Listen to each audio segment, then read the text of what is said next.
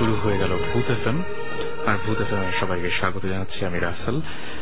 আর আজকে এই মুহূর্তে আপনারা শুনতে পাচ্ছেন চোদ্দশো সতেরো সালের শেষ ভূত এফ অর্থাৎ আগামী শুক্রবার যখন আমরা ভূত এফ এম এর সাথে থাকব, তখন একটা নতুন বছর, নতুন একটা বাংলা বছর শুরু হয়ে যাবে। সুতরাং এই চৈত্রের একদম শেষ দিকে, বছরের শেষ দিকে ভূত এফ এম শোনার জন্য সবাইকে অনেক অনেক অনেক অনেক স্বাগত জানাচ্ছি, অনেক অনেক অনেক অনেক শুভেচ্ছা জানাচ্ছি।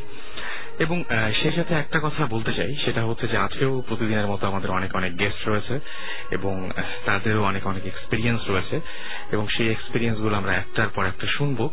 আর সেই সাথে আপনাদের এস এম এস পড়ব। এস এম এস পড়ার নিয়মটি হচ্ছে শাউট লিখে স্পেস দিয়ে আপনার নাম লিখে স্পেস দিয়ে আপনার মেসেজ লিখে পাঠিয়ে দেবেন নাইন এইট ফোর জিরো নাম্বারে আর এই মুহূর্তে যারা ইমেল করছেন আমাদেরকে বা যারা ইমেল আমাদের সাথে কন্ট্যাক্ট করতে চান, বড় ধরনের যে সমস্ত ঘটনা, সেই ঘটনাগুলো যারা আমাদের জানাতে চান, সেই ঘটনাগুলো জানাতে হলে যেটা করতে হবে সেটা হচ্ছে Bhoot F M B H W T Bhoot F M at the rate radio Foorti dot F M এ আমাদেরকে ইমেল পাঠিয়ে দিতে হবে।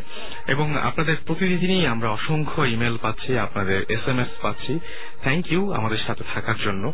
অনেক অনেক ধন্যবাদ আপনাদের সবাইকে। আর সেই সাথে আমার কাছে আজকেও প্রতিদিনের মতো বেশ কিছু ইমেল এবং বেশ কিছু এস এম এস রয়েছে। সেই এস এম এসগুলোর মধ্যে কিছু কিছু এস এম এস পড়তে চাই। আমাকে আশিক এস এম এস করে বলছেন যে, আমার মেসেজটা কি কখনোই পড়া হয় না? বা পড়া হবে না। আজকে না পড়লে আমি ভূত এফ আর শুনব না। আচ্ছা আপনার এস এম এস আমি পড়ে ফেললাম। তবে এস এম এস না পড়ার কিন্তু কোনো কারণ নেই। আমি চেষ্টা করি সবার এস এম এস পড়তে, বাট মাঝে মাঝে দেখা যায় যে মিস হয়ে যায় দুই একটা, তাই না? মিস হয়ে যায় এই জন্যই যে অনেক সময় দেখা যায় যে অনেক বেশি এস এম এস আসছে বা আপনাদের এস এম এস হঠাৎ করে হয়তো মিস হয়ে যায়। বাট দেখবেন যে এক সময় না এক সময় পড়া হবে। তুফান লিখেছেন রাজশাহী থেকে রাসুল ভাই, তোমাদের দোয়ায় ফাটাফাটি ভুতুরে এক্সাম দিচ্ছি তাই ভূত এফ এম শুনছি। ও ভূত এফ এম শুনতে নিষেধ করবে না। আমি যেটা বলব যে পরীক্ষাটা সবার আগে। সুতরাং ভূত এফ এম শুনুন আর যাই করুন, পরীক্ষা কিন্তু ভালো মতন দিতেই হবে। পরীক্ষা ভালো মতো না দিলে দেখা যাবে যে পরবর্তী সময়ে ভূত এফ এম শুনতে অনেক ধরনের সমস্যা হচ্ছে। তো যারা যারা এখন এইচএসসি এক্সাম দিচ্ছেন, তারা অবশ্যই অবশ্যই অবশ্যই মানে ভুতুরে কোনো সিদ্ধান্ত নেবেন না, পড়াশোনা ঠিকঠাক করতে হবে। আরেকটা জিনিস, সেটা হচ্ছে যে ভূত এফ এম এ একটা জিনিস আমি বলতে চাই, যারা ভূত এফ এম শুনছেন, বিশেষ করে যারা ঢাকায় বসে শুনছেন আমাকে, তাদেরকে বলব যে এইচএসসি এক্সাম চলছে এবং আপনারা সবাই খুব বেশি সিরিয়াস তাও জানি যে আমি প্রথম দিন, পরীক্ষার প্রথম দিন যখন আসছিলাম তখন দেখলাম যে রাস্তায় অনেকেই, অনেক অনেকের অনেক দেরি হয়ে গেছে এবং সেই দেরির জন্য অনেকে পরীক্ষাটা মিস করে ফেলবেন এরকম একটা অবস্থা। অনেকের চোখেই মানে দেখলাম যে সেদিন কাঁদছেন রাস্তায় বসে বসে। অলরেডি দশটা বেজে গেছে, তখন অনেকে তাদের পরীক্ষার যে জায়গাটা, সেখানে পৌঁছাতে পারেননি, কেন্দ্রে পৌঁছাতে পারেনি সেন্টারে পৌঁছাতে পারেনি এর প্রধানতম কারণ ছিল রাস্তায় ভয়াবহ রকমের জ্যাম এজন্য বলব যে অবশ্যই অবশ্যই হাতে কিছু সময় নিয়ে বেরোবেন এবং অবশ্যই অবশ্যই যেটা করতে হবে সেটা হচ্ছে যে আপনার যে মানে আগে থেকেই ওখানে যাবার পরীক্ষার, কীভাবে পরীক্ষার হলে পৌঁছাবেন সেই ব্যবস্থাটা করে রাখতে হবে। ওকে, আমাদেরকে শক্তিশালী ভূত ফ্রম ময়মন সিং তিনি লিখেছেন যে, Bhoot F M rocks thank you so much আপনাদের জন্য আসলে ভূত এফ এমটা এত বেশি জনপ্রিয় হয়েছে। আপনারা শোনেন বলেই। আর নাদিয়া লিখেছেন, রাসেল ভাই, তুমি কেমন আছো? তোমার ভূত শো খুব ভালো লাগে, কিন্তু ভয় লাগে না। আচ্ছা তার মানে তো আপনি অনেক সাহসী বলতে হবে। মুন্না লিখেছেন from Kadir Molla City College, Narsingdi. তিনি বলছেন যে আই আচ্ছা তিনি লিখেছেন যেটা, সেটা হচ্ছে he can stop his HSC exam but he can't stop the radio Foorti okay তো বুঝতেই পারছি যে কিন্তু ব্যাপারটা হচ্ছে কি যে পরীক্ষা, সবকিছু মানে রেডিও ফুর্তি যেন কখনো অফ না হয় সেজন্য আপনাকে যেটা করতে হবে রেগুলার রেগুলার পড়াশোনাটা ঠিক মতন করে ফেলতে হবে। তো আমাদের একটা টেকনিক্যাল ডিফিকাল্টিজ হয়েছিল, এই জন্য একটু আমরা হ্যালো বলতেও দেরি করেছি বাট সেটা হবে না। জাস্ট একটু মানে এখন এখন থেকে সব মানে আমার যেটা মনে হয় সব ঠিক হয়ে যাবে রাইট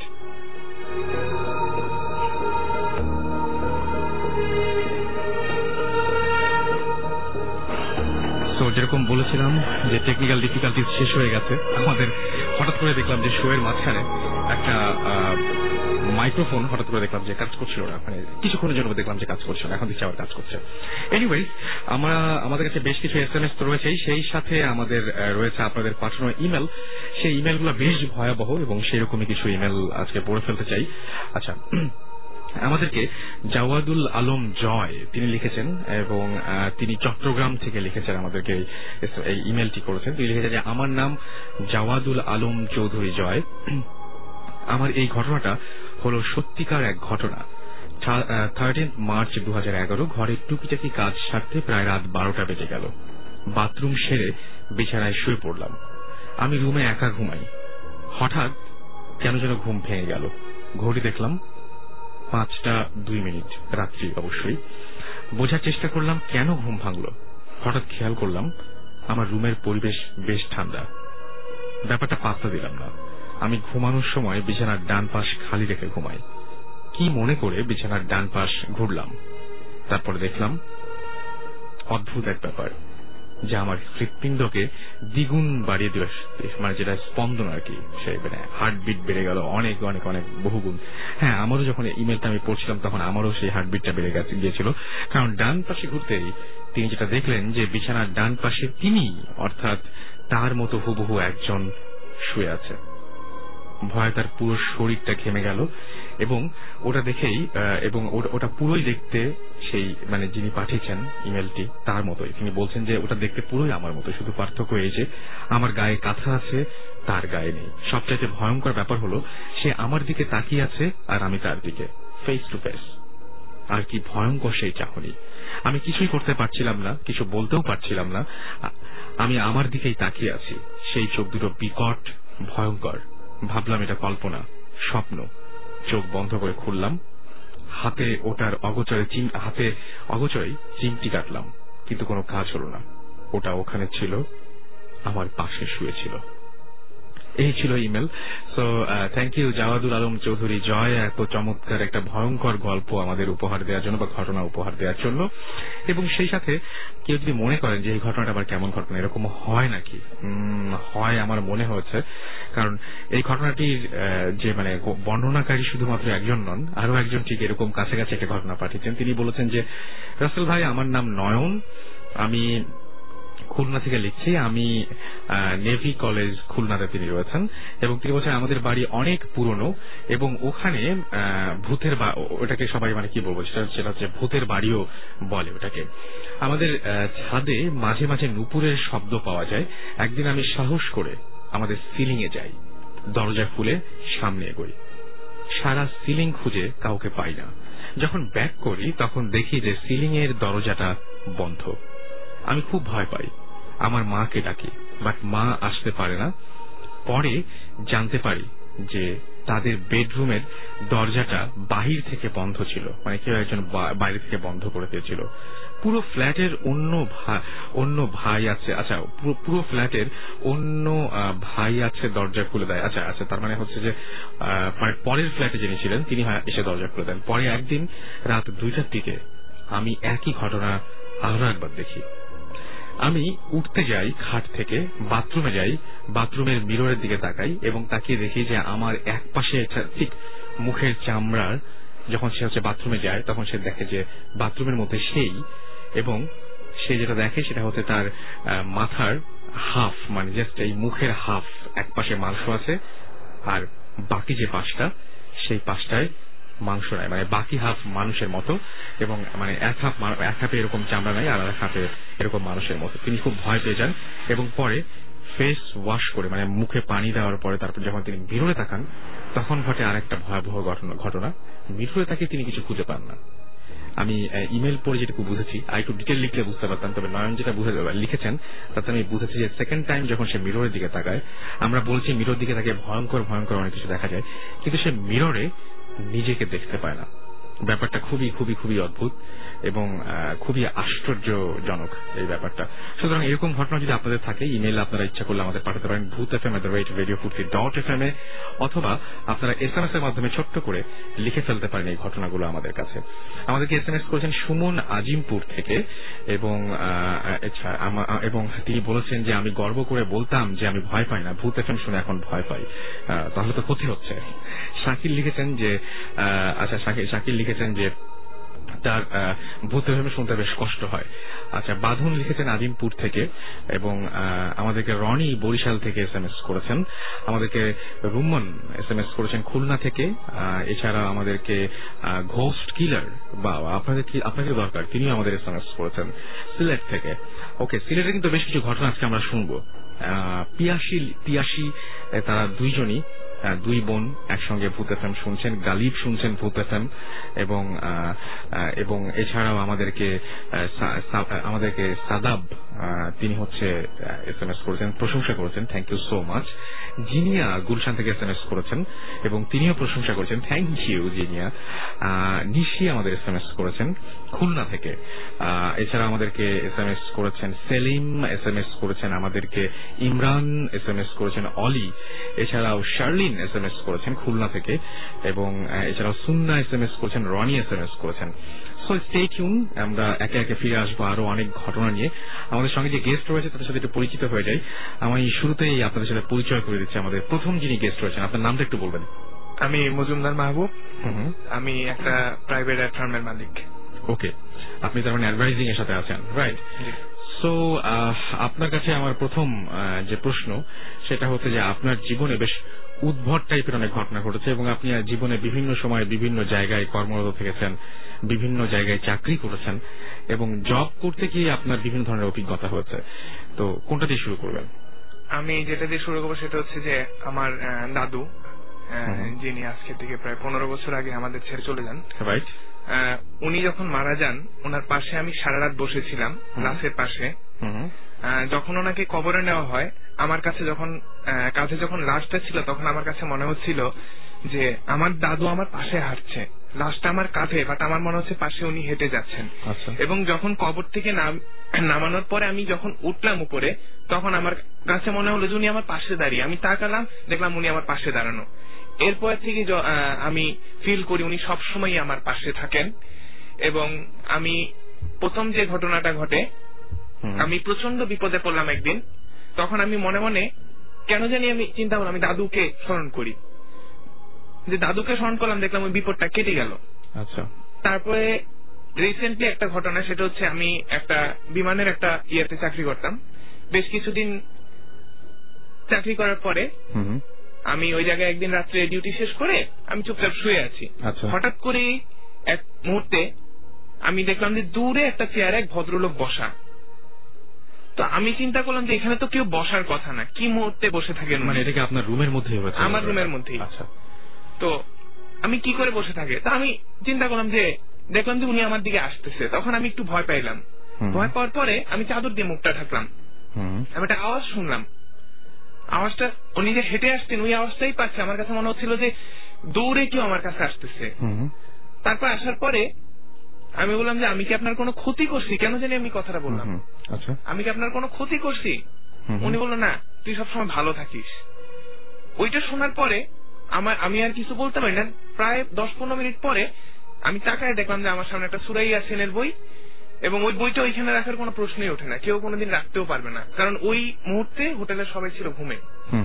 তো যখন আমি রুমে আপনার পুরো মনে আছে যে আগে এরকম ধরনের কোনো বই বা আমি নিজে পরিষ্কার করেছিলাম। আচ্ছা। তারপরে ওই বইটা এখনও আমার কাছে থাকে সবসময় থাকে এবং আমি যখন বিপদে পড়ি আমার কাছে মনে হয় যে ওই বইটাতে হাত দিলে বিপদটা কেটে যায়। আচ্ছা। তারপরে থেকে সবসময় আমি বিপদে পড়লেই ওই বইটা ধরি কেটে যায়। রিসেন্টলি আমি তাজিন্ডম ট্রেকিং এ যাই। ট্রেকিং এ যাওয়ার পরে আমি হেঁটে হেঁটে হেঁটে হেঁটে যাচ্ছি। তখন রাত্র প্রায় সাড়ে নয়টা বাজে। পাহাড়ি রাস্তায় হেঁটে যাচ্ছি। আমার সামনে আমরা পঁয়ত্রিশ জনের গ্রুপ সবাই চলে গেছে। পিছনে আমি একা। আচ্ছা। আমি জাস্ট জাস্ট ওদের লাইটের আলো দেখে আগাচ্ছি। এমন একটা রাস্তা ছিল যেটা আমার একার পক্ষে যাওয়া সম্ভব না। আরেকজন ধরে নিতে হবে। তো আমি চিন্তা করলাম যে কে নিবে আমাকে? তখন আমি মনে মনে বললাম যে আমি কীভাবে যাব? তখন দেখলাম কি আমার পাশে একজন এসে দাঁড়াইলো। দাঁড়ানোর পরে আমাকে হাতটা ধরলো ধরে নিয়ে গেল। ওই পথটা পার করার পরে আমি পিছন দিকে তাকালাম দেখলাম যে কিছু নেই। আচ্ছা কিন্তু আপনাকে সাহায্য করেছে আমাকে সাহায্য করেছে এবং আমি যাওয়ার পর আমাদের যে গাইড ছিল ওইখানে পৌঁছানোর পর আমি জিজ্ঞাসা করলাম কে? কা আপনি বাবুরে দেখছেন? বাবুটাকে আমি ওকে জিজ্ঞেস করলাম এই লোককে? আমি সাথে সাথে জিজ্ঞেস করি এই লোককে? উনি আনসারটা দিল যে এখানে একজন মানে আসে যারা ট্রেকার তাদেরকে সাহায্য করার জন্য ওরা নিজেও জানে না ওরাও যখন ফার্স্ট ট্রেকিং এ যায়। পাহাড়ে ইয়ে করে নাকি এরকম একজন এসে দাঁড়ায় আচ্ছা ওই পাহাড়ে এরকম মানে অনেকেই দেখছে যে আমার আচ্ছা। মতো যারা বিপদে পড়ছে। তারা এরকম পাহাড়ে দেখছে মানে কাউকে দেখেছে কাউকে দেখে সাহায্য করতেছে আচ্ছা এবং উনি জাস্ট ওইটুকু জায়গা যেইটুকু জায়গা হাঁটা যায় না। মানে আরেকজনের সাহায্য লাগে কারণ ডান পাশে পুরা পাহাড়। ওই জায়গা থেকে আরেকজন উঠে আসার কোনো প্রশ্নই ওঠে না। আচ্ছা। দেখলাম যে আমার হাতটা ধরলো আমাকে আগালো আমি কোনো কথা আমি ওই মুহূর্তে মানে আমার ইচ্ছে ছিল সামনে যাবার। কিন্তু উনি আমাকে নিয়ে গেল তারপর আমি পিছনে তাকে ধন্যবাদ দিব। ধন্যবাদ দেওয়ার জন্য পিছনে তাকালাম দেখলাম যে কিচ্ছু নেই। ফাঁকা। এরকম একটা অবস্থা। তো আপনার জীবনে এরকম মানে বিভিন্ন বিপদ থেকে আপনি উদ্ধার পেয়েছেন। এবং আপনার আপনার কি মনে হয়? আসলে এই যে উদ্ধার পাচ্ছেন এবং এই যে সুরা ইয়াসিন সেই- বইটা বা সেই সুরাটা আপনি আপনি মানে এটা আকস্মিক ভাবে পেয়ে গেলেন। জীবনে আপনি ইমেলের মধ্যে লিখেছেন যে আপনার জীবনে বিপদ খুব কম আসে।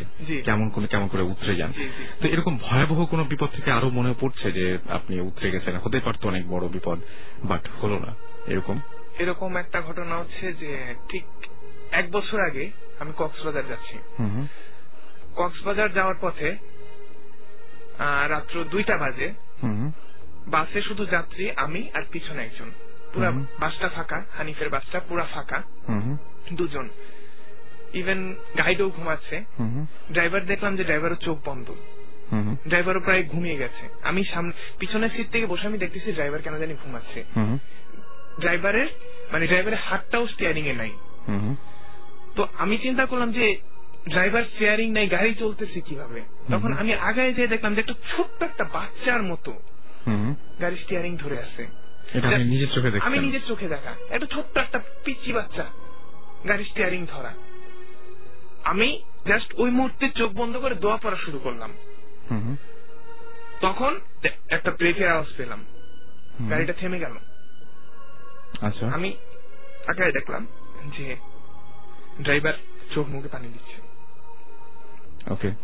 সো আপনি এর আগে বিভিন্ন মানে আপনার কাজের কারণে জবের কারণে আপনি সিলেটে ছিলেন। জি। এবং সিলেটেও আপনার কিছু ঘটনা আছে। সেরকম কিছু ঘটনা আমাদের আজকে একটু শোনাতে হবে সিলেটের ঘটনা হচ্ছে সিলেটে যখন আমি বেশ কিছুদিন আমার চাকরি করার সৌভাগ্য হয় টি গার্ডেনে।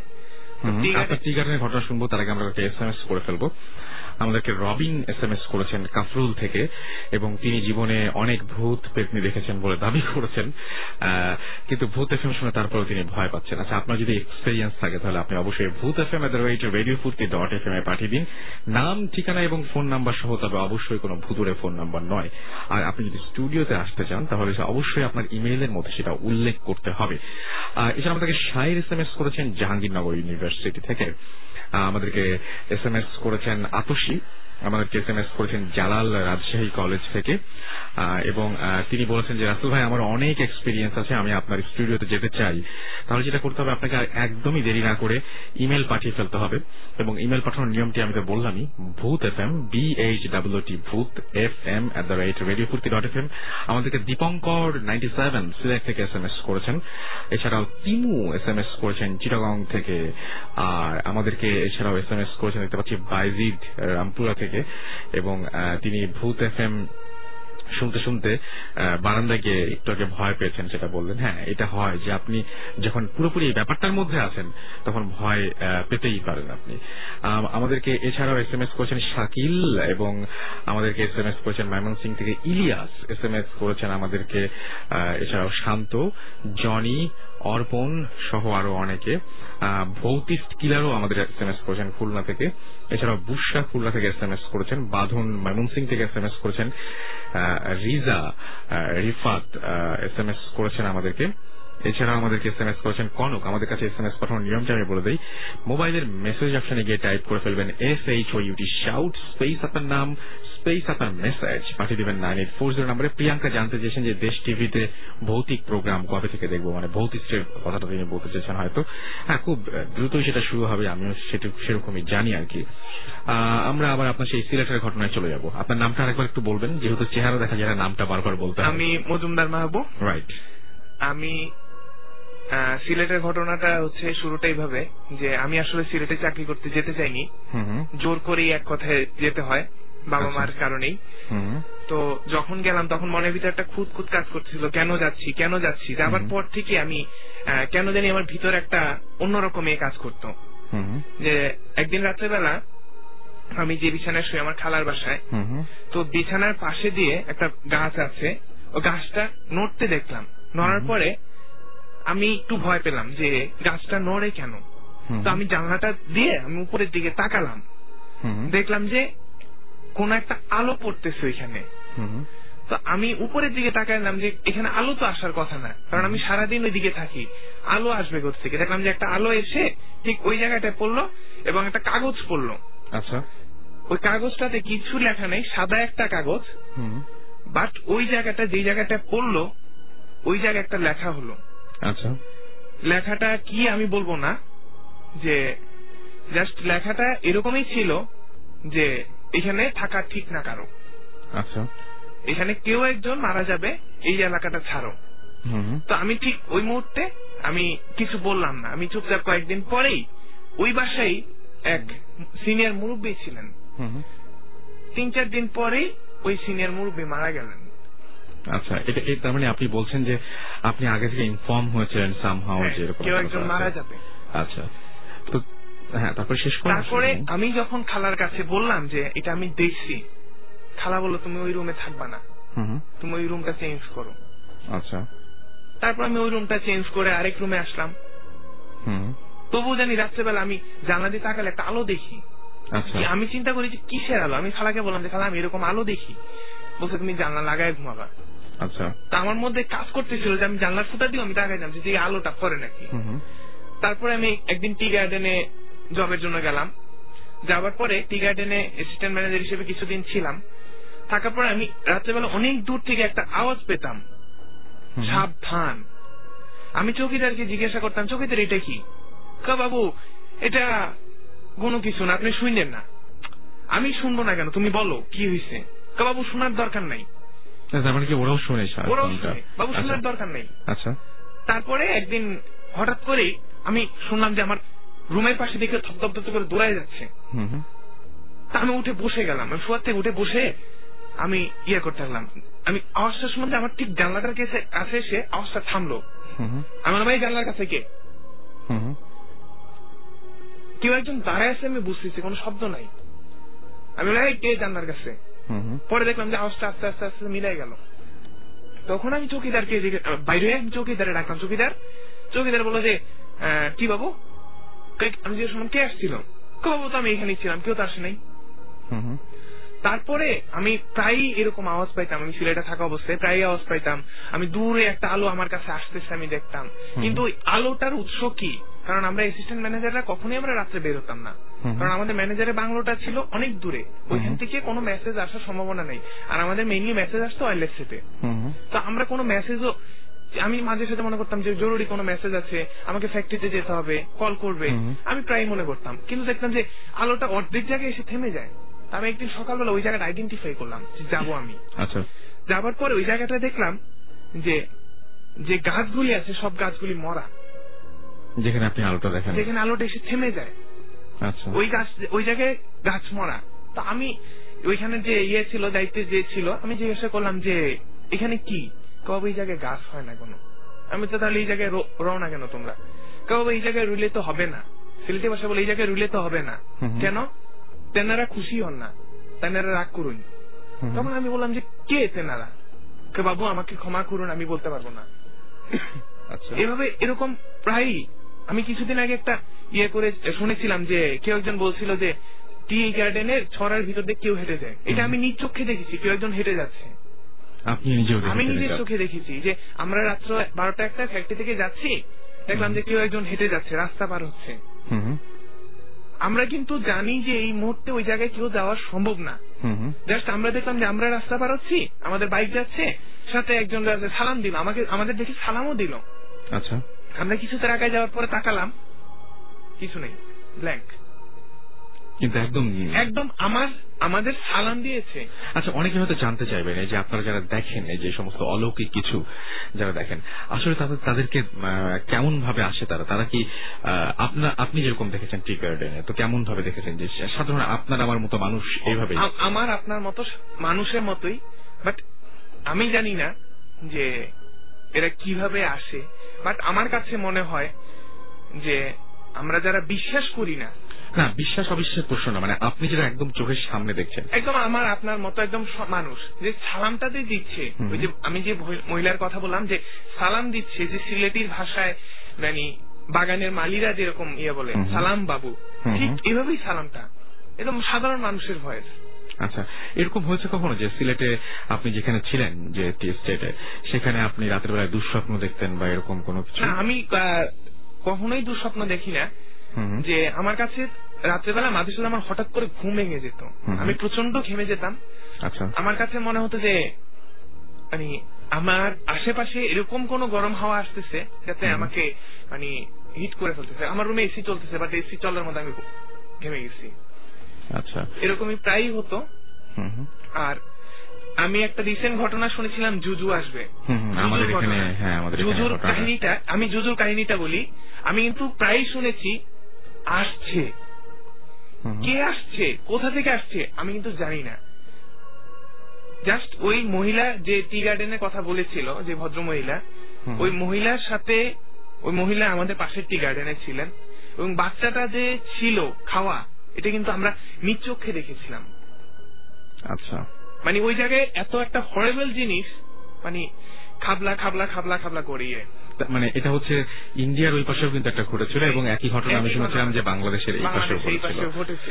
এবং আমি যে ঠিক এনেছিলাম তার তার পাশে এবং এই জন্তুটা কি বা এটা কি দেখেছেন? আমরা যতটুকু ধারণা করেছি এটা একটা বর্ডার থেকে এটা কিছু একটা ছুটে আসে। ঠিক আছে? কোন একটা জন্তু বাট আমরা ওইখানে যারা চাকরি করেছি কিংবা আমরা যারা শুনেছি আমাদের কাছে মনে হচ্ছে যে এটা খুব একটা জন্তু কিংবা কাউকে ভয় দেখানোর জন্য কেউ একটা করে। ওকে আচ্ছা আমি কিছু এস এম এস পড়ে ফেলে, আবার আপনার কাছে আসব। আতিক লিখেছেন, শ্যামলী থেকে ভাইয়া রুম অন্ধকার করে শুনছি, ভয় ভয় লাগছে, আবার মাঝখানে ভালো লাগছে। ওকে, আমাদেরকে এছাড়াও মুস্তাফি এস এম এস করে বলেছেন আচ্ছা আচ্ছা মজুমদার আপনাকে বলেছেন প্লিজ স্টপ এটা কি ভয়ের কারণে নাকি? ঠিক, আমি জানি না, আপনি বলবেন অবশ্যই, সেটা আমাদের পরবর্তী এস এম এস আশা করছি। সামিদুল লিখেছেন, আমি আচ্ছা তিনি হচ্ছে, তিনি এবং তার স্ত্রী দুজন মিলে এফ এম শুনছেন। Thank you so much Rohit Barishal থেকে ভূত এফ এম শুনছেন। এছাড়াও যুবরাজ শুনছেন নোয়াখালী থেকে। আমাদের সাথে ওমর জয়েন করেছেন, নেত্রকোনা থেকে। তাবাক আমাদের সাথে এস এম এস করেছেন। জিকো এস এম এস করেছেন আমাদের সাথে আমাদেরকে। এছাড়াও তাহা খুলনা থেকে এস এম এস করেছেন, মিলন এস এম এস করেছেন এবং তিনি বলছেন যে ভূত এফ এম শুনতে গেলে তার মোবাইলে মনে হয় প্রবলেম হয়, তাই না? আমি এস এম এস চলে গেল। আফরা এস এম এস করেছেন আমাদেরকে। এছাড়াও এছাড়াও সিনিয়র ভাই, তিনি এস এম এস করেছেন খুলনা থেকে। ওকে, নামটা খুব সুন্দর লাগল। সাদাব এস এম এস করছেন, এছাড়াও পরশ এস এম এস করছেন রাজশাহী থেকে। এইচএসসি এক্সাম দিচ্ছেন এবং ইংলিশ পরীক্ষা রয়েছে সানডেতে বাট এখন তিনি ভূত এফ এম শুনছেন উইচ ইজ ভেরি রং একদমই মানে টিপু এস এম এস করেছেন। এছাড়া আমাদের এস এম এস করেছেন রাজন টঙ্গি থেকে। তো আরও অনেক অনেক এস এম এস আমরা পাচ্ছি এবং এস এম এস যারা পাঠাতে চান এখনও পর্যন্ত, পাঠাতে চাচ্ছেন, তাদেরকে বলি যে আপনার মোবাইলের মেসেজ অপশনে যান। সেখানে গিয়ে টাইপ করুন এস এইচ ওইটি শাউট স্পেস আপনার নাম স্পেস আপনার মেসেজ পাঠিয়ে দিন নাইন এইট ফোর জিরো যেমন এই যে ছোট্ট করে মেসেজের মধ্যেও ঘটনা বলা যায়। যেমন মিজান আমাদের লিখেছেন যে, এক রাতে জানালা লাগাতে ভুলে গিয়েছিলাম। মাঝখানে মাঝরাতে কোনো একটা কারণে আমার ঘুম ভেঙে গেল এবং দেখলাম যে একটা কালো কুকুর আমার দিকে তাকিয়ে আছে। এই যে এরকম ছোট্ট করে এস এম এস আপনি কিন্তু আপনিও কিন্তু পাঠাতে পারেন। আর সেই সাথে আমাদের তো মানে কি বলব যে ইমেল করার অপশন আপনার জন্য রয়েছেই। সুতরাং আপনার সবচেয়ে ভয়ঙ্কর ঘটনা সবচেয়ে গুরুত্বপূর্ণ অংশটুকু আপনি ইচ্ছা করলে কিন্তু মেসেজের মাধ্যমে আমাদের জানাতে পারেন। তো নিশ্চয়ই আপনার কাছে আরও ঘটনা রয়েছে। সেই ঘটনাগুলো শুনব, তার আগে আমরা একটা ব্রেক নেব। ছোট্ট একটা ব্রেকের পরে ফিরে আসছি আবার একটু পরেই। ইন দ্য মিন টাইম আমাদের এস এম এস করতে থাকুন এবং স্টেডিয়াম রেডি ফুর্তি একটু পরে ফিরছি।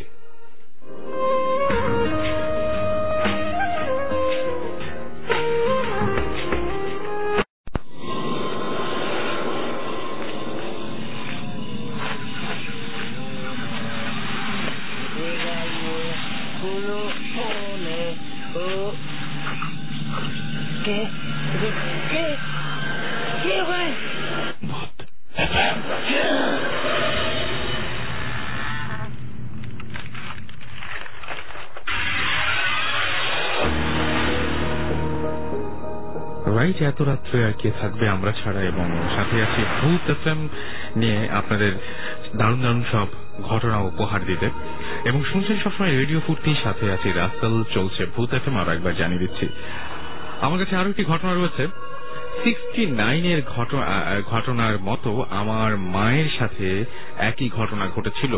ইট ওয়াজ অ্যাবাউট আচ্ছা nineteen ninety three after two month from my আচ্ছা তিনি তার জন্মানোর ঠিক উনি বোঝাতে চেয়েছেন আসলে তার উনিশশো তিরানব্বই সালের এই ঘটনা, ঘটনাটা। এবং তিনি বলছেন যে আমরা তখন যশোরের জেল কোয়ার্টারে থাকতাম। একদিন এক ফকির আসে আমার মায়ের কাছে, এক গ্লাস পানি চাইলো। তো আমার মা আমার বাবাকে বলল যে তাকে চাল তাকে চালও দিতে। তো মা এক গ্লাস পানি এবং চাল ওই ফকিরকে দিল। বাট ফকিরটা পানি খেলো অ্যান্ড সে চালটা হাতে নিয়ে ফু দিয়ে, ফু দিল এবং বলল যে, এই চালটা তুই একা খাবি অ্যান্ড কাউকে দিবি না। অ্যান্ড এর স্বাদ সম্পর্কে কেউ কাউকে কোনোদিন কখনো কিছু বলবি না। এবং আমরা আমরা আচ্ছা আমার মাকে, আম্মাকে আচ্ছা কি, আমি ঠিক বুঝতে পারছি না লেখাটা। আমাকে তুই যশোরের এক মাজারে এবং সেই মাজারের নামটা তিনি ভুলে গেছেন। তিনি বলছেন আচ্ছা সেই মাজারে তিনি থাকেন আর কি, এরকম একটা পরিচয় দিয়েছিলেন। তো আমার, তার মা যেটা করলেন, যে হাতে চাল নিয়ে চিন্তা করতে থাকলেন যে আচ্ছা আর কি টেস্ট এর আবার কি টেস্ট হতে পারে? But at the same time পাশের বাসার আন্টিরা এই কথা শুনলো অ্যান্ড এটা তারা সেই চালটা মার হাত থেকে নিল অ্যান্ড খেলো। এবং যখন খেলো, তখন মা তার মা নোটিস করলেন যে তখন মার হাতে মাত্র এক টুকরো চাল পড়া আছে। মা সেই চাল পড়াটা খেলো অ্যান্ড শি ফিলস তিনি যেটা করলেন সেটা হচ্ছে একটা গ্রেট একটা টেস্ট হলো যা সে আগে কখনো পায়নি এবং চালের এরকম স্বাদ থাকতে পারে, এটা সে বোঝেওনি কখনো। বাট শি ওয়াজ লেট এবং আফটার দ্যাট ডে তার মা এখনও পর্যন্ত একটা মানে একটা রোগা একজন মানুষ এবং অসুস্থ হতে শুরু করেছেন এবং সেই বাবাকেও পরে খুঁজে পাওয়া যায়নি। এবং তিনি সেই বাবার কথা অমান্য করেছিলেন এবং চালটা একা খাননি, যার জন্য তার এই দুর্দশা বলে মনে করছেন। এরকম অনেক অদ্ভুত ধরনের ঘটনাও থাকে। সো এরকম টাইপের যে কোনো ঘটনা, আপনারা ইচ্ছা করলে আমাদের কাছে এস এম এস করে পাঠাতে পারেন। আর এস এম এস করার নিয়মটি হচ্ছে শাউট লিখবেন S H O U T shout স্পেসে আপনার নাম স্পেসে আপনার মেসেজ আর পাঠিয়ে দেবেন নাইন এইট ফোর জিরো নাম্বারে আমরা অনেকে আমাদেরকে অনেক দূর থেকে দেশে এবং দেশের বাইরে থেকে আমাদের কষ্ট করে ভয়েস মানে রেকর্ড করে পাঠান এবং সেই ভয়েসের সেই রেকর্ডেড ভয়েসগুলো আমরা আপনাদের জন্য প্লে করি। যারা এখানে স্টুডিওতে একেবারে আসা সম্ভব হয় না, বিশেষ করে যারা দেশের বাইরে রয়েছেন এবং যারা নিজের কণ্ঠস্বর শুনতে চান তারাই আমাদেরকে বেসিক্যালি পাঠান এবং আমরা খুবই অ্যাপ্রিসিয়েট করি যে এত কষ্ট করে আমাদের জন্য পাঠিয়েছেন। কারণ অনেক সময় অনেক বড় ইমেল পড়া হয় না বা আমরা পড়লে হয়তো পুরোপুরি বোঝাও যায় না। বা যার ঘটনা তিনি যখন বলেন তার চাইতে ভালো কিছু হতেই পারে না। তো আমি বলব যে অবশ্যই আপনার ইচ্ছা করলে আপনাদের যে ঘটনাগুলো সেই ঘটনাগুলো এরকম রেকর্ডের অবস্থায় পাঠাতে পারেন। কোয়ালিটি যত ভালো হবে, তত বেশি আমাদের জন্য মঙ্গল, আপনাদের জন্য মঙ্গল। আমাদের বাজাতে এবং আপনাদের শুনতে অনেক সুবিধা হবে। যাই হোক, আমরা একটা ঘটনা শুনে আসি, এরকমই একটা ঘটনা শুনব আমরা, এবং ঘটনার নাম, পরিচয়, ঠিকানা সবকিছু তার কাছ থেকে জানতে পারবেন। হাই আমি মাহবুব মিউজিক কম্পোজিশন করি চিটনে থাকি। আমার লাইফে বেশ কিছু অদ্ভুত ঘটনা ঘটেছে, তার থেকে একটা ঘটনা আমি লিসনারদের সাথে শেয়ার করতে যাচ্ছি। ভূত প্রেত বা আত্মা এগুলো কখনো আমি বিশ্বাস করতাম না। তবে একটা ঘটনার ব্যাখ্যা আমি এখনও পর্যন্ত খুঁজে পাইনি। তো যাই হোক সেই ঘটনাটাই আমি আপনাদের সাথে শেয়ার করতে যাচ্ছি। ঘটনাটি ছিল গত রোজার ঈদের দিন রাতে। আমার বাসাটার লোকেশনটা বলি। আমার বাসাটা ছিল চিটং রেল স্টেশনের খুব কাছে। যদিও সরাসরি ট্রেন আমার গ্রামের বাড়িতে যাওয়া যেত না। প্রথমে ট্রেনে, তারপর বাসে যেতে হতো। তো আড্ডা দিতে দিতে হঠাৎ করে ফ্রেন্ডদের সাথে খুব গ্রামে যেতে ইচ্ছা করছিল। তো ফ্রেন্ডদের থেকে বিয়ে নিয়ে আমি বাসা না জানি ট্রেনে উঠে পড়ি। তো ট্রেন ছাড়লো রাত আটটায়, কিন্তু মানে ফেনী স্টেশনে পৌঁছতে তখন রাত এগারোটা বেজে গেল। কিন্তু সেই সময় কোনো বাস পেলাম না এবং অনেকক্ষণ অপেক্ষার পর একটা বাস পেলাম এবং গ্রামে পৌঁছতে তখন ঠিক রাত দেড়টা বাজে। বাজারটা অনেকটা ফাঁকা ছিল, আর যাওয়ার সময় কোনো রিক্সা পেলাম না। গ্রামে খুব একটা না এলেও মোটামুটি পট্টা চেনা ছিল। তো আমি হাঁটা শুরু করলাম, এবং বাজারে দু একজন লোক ছাড়া খুব একটা লোক চোখে পড়ল না। তো তাদের একজন আমাকে ডেকে বলল যে, গ্রামে এত রাতে কোথায় যাচ্ছে এসব জিজ্ঞেস করল।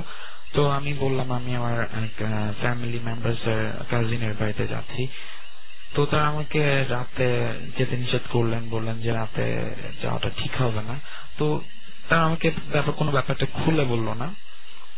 তো আমি হাঁটতে শুরু করি। এমনিতে মোটামুটি সাহসী হলেও নির্জন রাস্তায় নিজেকে অনেকটা অসহায় মনে হচ্ছিল। তো বাড়িতে যে ফোন করব তারও কোনো উপায় ছিল না, কারণ মোবাইলে চার্জ ছিল না। তো হঠাৎ করে একটা পুলিশের গাড়ি আসতে দেখে কেমন যেন ভয় লাগল। তো আমি মসজিদের দেওয়ালের আড়ালে লুকিয়ে পড়লাম এবং ভিতরে বারান্দায় গিয়ে বসলাম। তো হঠাৎ করে পাশে চোখে পড়ল, আমরা দেখলাম যে একটা লোক সেখানে বসে আছেন তো তাকে দেখে আমি অনেকটা হতচকিয়ে উঠলাম, কারণ এত রাতে আমি নিজেই এমনিতে আসলাম, কিন্তু, এবং আর একটা মানুষ সেখানে বসে আছে, তো ব্যাপারটা আমার কাছে কিছুটা অড লেগেছিল। তারপরও তার সাথে পরিচিত হওয়ার পর ব্যাপারটা ভয়টা তখন সেই মুহূর্তের জন্য কেটে গিয়েছিল। তো লোকটার সাথে আমার কথা শুরু হলো। তিনি জানালেন তার নাম লোকমান এবং তিনি এই গ্রামেই থাকেন। তবে গ্রামের লোকদের সাথে তার বিভিন্ন শত্রুতা এবং বিভিন্ন সমস্যার কথা তিনি আমাকে বলতে লাগলেন এবং বিভিন্ন ধরনের উপদেশ তিনি আমাকে দিচ্ছিলেন এবং তার আগে তার বর্ণনাটা দিই আহ, তিনি মোটামুটি মাঝ বয়সী লোক ছিলেন এবং তার পড়ানো ছিল সাদা পাঞ্জাবি এবং সাদা পায়জামা এবং টুপি ছিল। তো যাই হোক তিনি আমাকে বিভিন্ন ধরনের কথা বলছিলেন। তো এইভাবে প্রায় কথা বলতে বলতে ফজর আজানের সময় হয়ে গেল এবং হঠাৎ করেই আমি আমার পাশে ফিরে দেখি কথা বন্ধ হয়ে গেল এবং পাশে ফিরে দেখি যে লোকটি যেখানে ছিল তিনি সেখানে নেই এবং তিনি যদি আমার সামনে থেকে বাইরে বেরিয়ে যেতে চান, তবে অবশ্যই আমার সামনের দরজা দিয়ে তাকে যেতে হবে এবং সেখানে অন্য কোনো দরজা ছিল না। এবং দৃশ্যটা দেখার পর আমি অজ্ঞান হয়ে গিয়েছিলাম এবং জেগে ওঠার পর আমি ফজর নামাজ পড়ে বাইরে বেরোই এবং আমার ফ্যামিলি মেম্বার একজনের সাথে পথে দেখা হলো। এবং তার কাছে ব্যাপারটা আমি বলি এবং বলার পরে যখন আমি লোকটার বর্ণনা দিলাম তিনি বললেন যে লোকটার নাম লোকমান তিনি আত্মহত্যা করেছেন। তখন কি বলব, আমার জানে পানি নেই এমন একটা অবস্থা। মানে যে লোকটা দুই দিন আগে মারা গিয়েছিল এবং ইনফ্যাক্ট আমি তার সাথে রাতে কথা বলেছিলাম। এবং এই ঘটনাটার কোনো ব্যাখ্যা আমি এখনও পর্যন্ত খুঁজে পাইনি। রাইট শুনছিলাম এতক্ষণ একটা চমৎকার ঘটনা এবং তিনি নিজেই আসলে সাউন্ড ফাইলটা ক্রিয়েট করেছেন এবং সাউন্ড ফাইলটাতে মিউজিকগুলো তার ছিল। তো বুঝতেই পারছেন যে অনেক ভয় পেয়েছেন তিনি এবং অনেক ভয়ঙ্কর একটা ঘটনা আমাদের সাথে শেয়ার করেছেন। তো এরকম ঘটনা আপনাদেরও আছে। আর সেই ঘটনাগুলো শেয়ার করার জন্য শাউট লিখে স্পেস দিয়ে আপনার নাম লিখে স্পেস দিয়ে আপনার মেসেজ লিখে পাঠিয়ে দিতে হবে। নাইন এইট ফোর জিরো অথবা বড় ধরনের কোনো ঘটনা হলে অবশ্যই Bhoot F M otherwise radio Foorti dot F M আমাদেরকে ইমেল করতে পারেন। অবশ্যই নাম, ঠিকানা এবং ফোন নাম্বার সহ ঢাকা আচ্ছা থেকে মেধা লিখেছেন যে ভূত এফ এম শুনে তিনি অনেক ভয় পাচ্ছেন। থ্যাংক ইউ ভয় পেলে আমরা বুঝতে পারব যে আসলে আমাদের ঘটনাগুলো হচ্ছে। শামীম লিখেছেন যে, আমি অনেক ভয়ঙ্কর স্বপ্ন দেখি, মাঝে মাঝে একা থাকলেও ভয় লাগে না, আবার কখনো খুব ভয় লাগে। সত্যি কথা, এরকম ঘটনা কিন্তু মানে খুবই অদ্ভুত যে রাতের বেলায় আমরা খুব অকারণেই মাঝে মাঝে ঘুম ভেঙে যায় আমাদের, তাই এবং অকারণেই ঘুম ভেঙে উঠি এবং সেই সময়টা খুব অসহায় লাগে। এবং সেই সময় যদি ভয়ঙ্কর কোনো কিছু সামনে দেখেন আপনি তখন এরকম একটা কোনো অবস্থাও থাকে না যে কাউকে ডাকবেন বা কাউকে সেটা বলবেন। সেরকম কোনো অবস্থা থাকে না ওই সময়।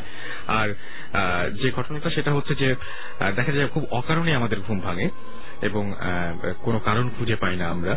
আমরা, আমি এরকমও মাঝে মাঝে শুনেছি যে অনেকে এরকম হয় যে ফিল করেন যে তার ঘরের আশেপাশে, ঘরের ঠিক বাইরে বা ঘরের আশেপাশে কেউ একজন আছে। সে ছাড়াও আরও একজনের অবস্থান রয়েছে। এবং তার অস্তিত্ব পুরোপুরি টের পাচ্ছে। এটা খুব অস্বস্তিকর। আমি এবং আমাদের যে ভূত এফ এম টিম একটা ঘর আবিষ্কার করেছিলাম। যে ঘরটাতে গেলে প্রথমে আমরা মানে সবাইকে বিশ্বাস করতে পারিনি। দেখে মনে হয় যে দেয়ালগুলো বোধহয় তাকিয়ে আছে। দেয়ালগুলো বোধহয় আমাদের দিকে তাকিয়ে আছে। এই এই ব্যাপারটা কিন্তু খুবই অদ্ভুত একটা ব্যাপার যে এরকম কেন হবে? জাস্ট আপনার অস্বস্তি লাগবে, মনে হবে যে না, দেয়ালগুলো যেন দেখছে, দেয়ালের ভেতরে কিছু একটা আছে। আপনার নিজের ঘরের দেয়ালটা যদি আপনার খুব অপরিচিত লাগে, তাহলে কিন্তু খুব অদ্ভুত ব্যাপার। ঠিক মনে হবে যে দেয়াল একটা ক্যারেক্টার, এবং সেই দেয়ালের ভেতরে একটা প্রাণ আছে, সেই দেয়ালও একটা মানে কোন একটা কিছু পারফর্ম করছে আপনার জন্য। এই- ব্যাপারটা আসলে কোনোভাবেই মেনে নেওয়া যায় না যে আবার এত পরিচিত একটা জায়গা, সেই জায়গায় কেন এরকম ঘটবে? তো এরকমও যদি কোনো ঘটনা আপনাদের থেকে থাকে, তাহলে অবশ্যই আমাদের সাথে শেয়ার করতে পারেন। আর নিজের ঘরের দেয়ালের দিকে তাকানোর কোনো কারণ নেই। মানে রাতের বেলা ঘুম ভেঙে গেলে আমি যেটা করি সাধারণত, আমার একটা বুদ্ধি হচ্ছে যে, আমার মনে হয় যে আমার ঘুম ভাঙেনি, আমি স্বপ্ন দেখছি। এবং এটা সত্যি না, এটা স্বপ্ন, এটা পুরোপুরি স্বপ্ন, চোখ বন্ধ করে চুপচাপ ঘুমিয়ে যাই। এবং বাইরে যত আওয়াজ শুনি, যা কিছু শুনি না কেন, কেউ যদি আমাকে ডাকেও, তারপরে আমি চেষ্টা করি একদম প্রাণপণ ঘুমানোর জন্য। আরেকটা কাজ আমি করি, সেটা হচ্ছে যে টিভি অন রাখি সব সময় এবং মাথার কাছে রিমোট রাখি, যাতে কোনো ঝামেলা হলে আপনি মানে জাস্ট রিমোটটাতে সাউন্ডটা একটু বাড়িয়ে দেওয়া যায় এবং টিভির দিকে মনোযোগ দেওয়া যায়।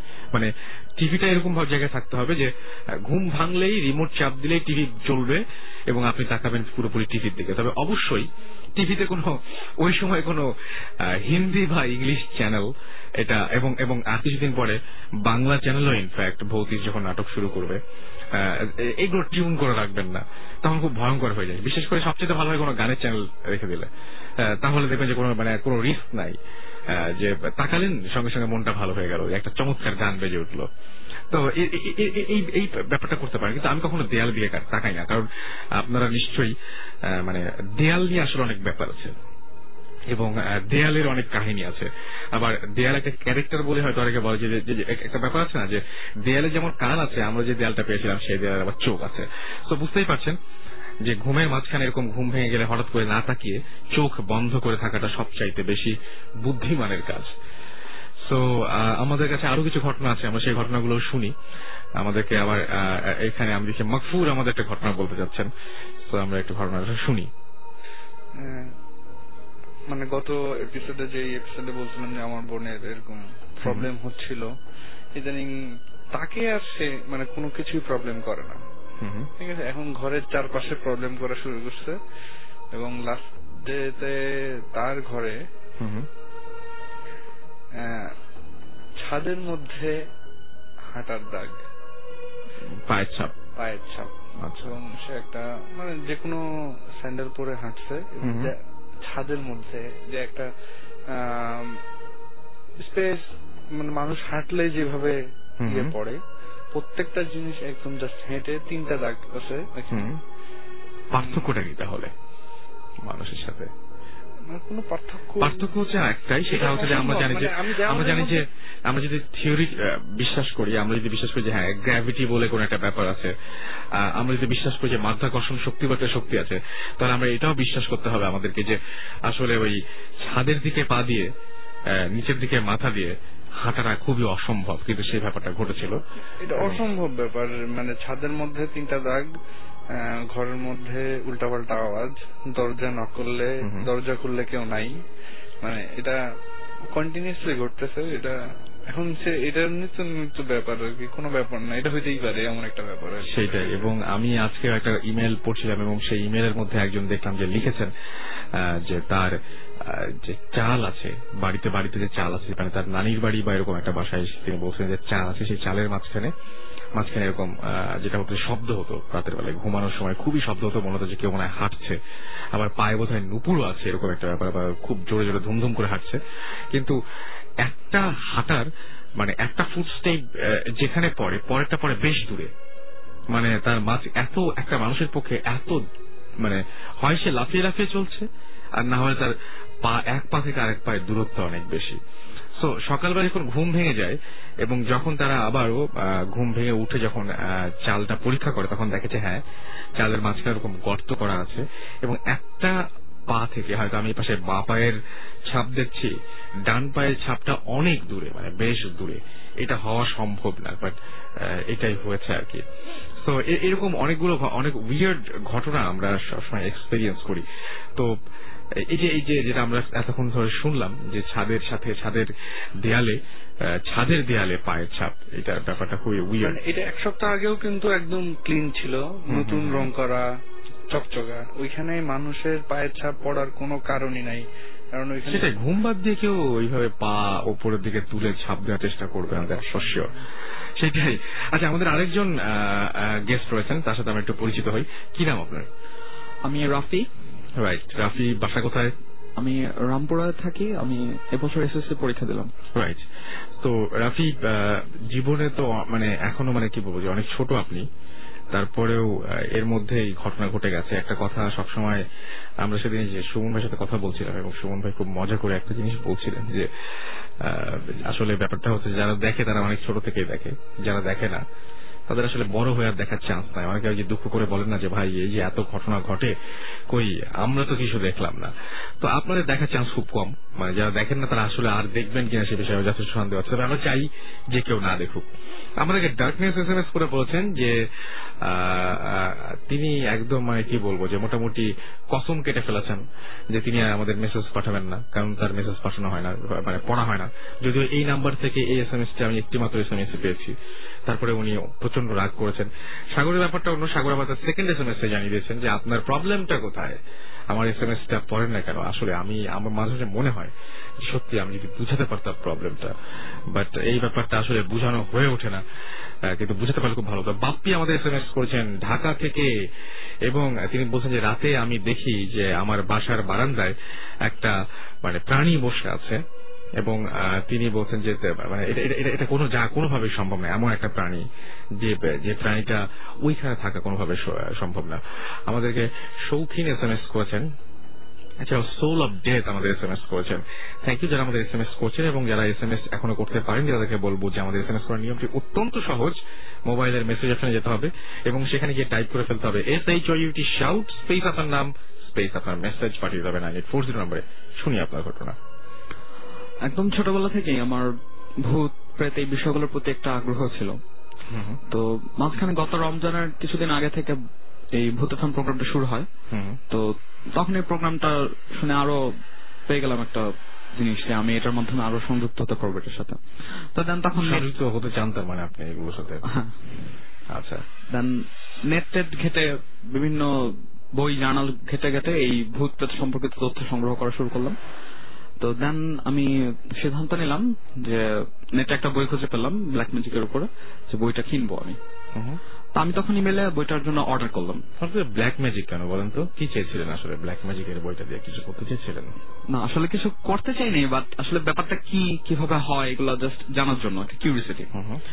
তো ইমেলে অর্ডারটা দিলাম তারা আমাকে বাসায় মজার জিনিস দেখেন আপনি পরে এসেছেন আজকে ব্ল্যাক শার্ট আপনার ঘড়ির যে বেল সেটা ব্ল্যাক আপনার হাতে যে মাইক্রোফোন সেই মাইক্রোফোনের যে জ্যাকেটটা পরানো আছে সেটা হচ্ছে ব্ল্যাক আপনার মাইক্রোফোনের তার ব্ল্যাক আপনার মাইক্রোফোনটাও ব্ল্যাক আপনার মাথার চুলও ব্ল্যাক সেটাই। আর আপনি নিজে একটা ম্যাজিক আচ্ছা শুনি আমরা ঘটনা শুনি। আচ্ছা। তো তখন আমি ইমেলে অর্ডার করলাম আমার বাসায় সেটা পোস্ট করার কথা বইটা। তো তারা পোস্ট করেনি তারা আমাকে কল করছে যে আপনি বইটা কিনতে চান? তো আপনার বাসা তো এখানেই বইটা বাসার কাছে এক জায়গায় পাওয়া যাবে তো আপনি ওখানে আসেন বইটা নিয়ে যান। বললাম ঠিক আছে আপনার ঠিকানা দেন আর আপনি কে বলছেন? আপনি কি লেখক কিনা? আমি জিজ্ঞেস করলাম ওনার উনি কে আসো তখন বললেন না লেখক তো এখানে নেই। উনি এখন কানাডা। আচ্ছা। তো আমি বললাম ঠিক আছে আমি যত তাড়াতাড়ি পারি এসে বইটা কালেক্ট করব। ওকে। তো সেটা ছিল রমজান মাস। তো এক শুক্রবারে আমি সিদ্ধান্ত নিলাম কি যে আজকে বিকালে কোনো কাজ নেই আমি নামাজটা পড়ে এসে খেয়ে তারপর বইটা কিনতে বের হব। তো আমি এই ডিসিশন নিয়ে মসজিদে দুমান নামাজ পড়ার জন্য যাচ্ছি বের হব। তো উজু করে বের হচ্ছে আমি আমার পাঞ্জাবের হাতাটা গুটাচ্ছি। মানে গোটানো ছিল আমি সেটা ঠিক করছি। তো আমার বাসা হচ্ছে রামপুরা ডিএটি রোডের মেইনই তো ডিএটি রোড দিয়ে টিভি রোডে মসজিদে যেতে হয়। তো ডিএটি রোড খুব বিজি একটা রোড সে রোডটা জেনারেলি বিজি থাকে বাট আমি ওদিন নোটিস করলাম যে রোডটা একটু ফাঁকা ফাঁকা লাগতেছে এবং শুক্রবার যেহেতু সবগুলো দোকান বন্ধ।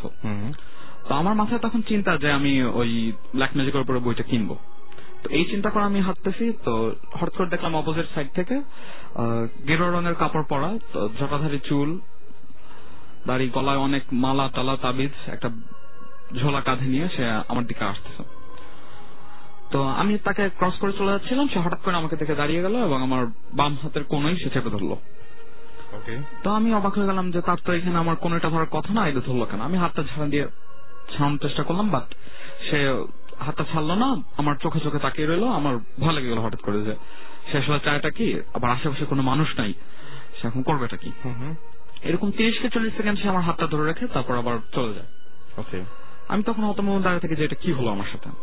তো আমি কেমন লাগতে থাকে এই জন্য মসজিদে গিয়ে আমি প্রথমে হাতটা ধুই আমার। ধুয়ে তারপর আমি মসজিদে জেনারেলে নামাজ পড়ি এবং শেষ রাখাতে গিয়ে আমার মনে হয় যে আমার বাম হাতটা একটু ব্যথা করতেছে। সমস্যা হচ্ছে ইত্যাদিতে তো আমি পাতানি দিয়ে বাসে চলে আসছি। ওকে। চলে এসে আমার আর মনে হলো মাথা ব্যথা করতেছে ভালো লাগে না আমি থাক বইটা আজকে কিনতে যাব না।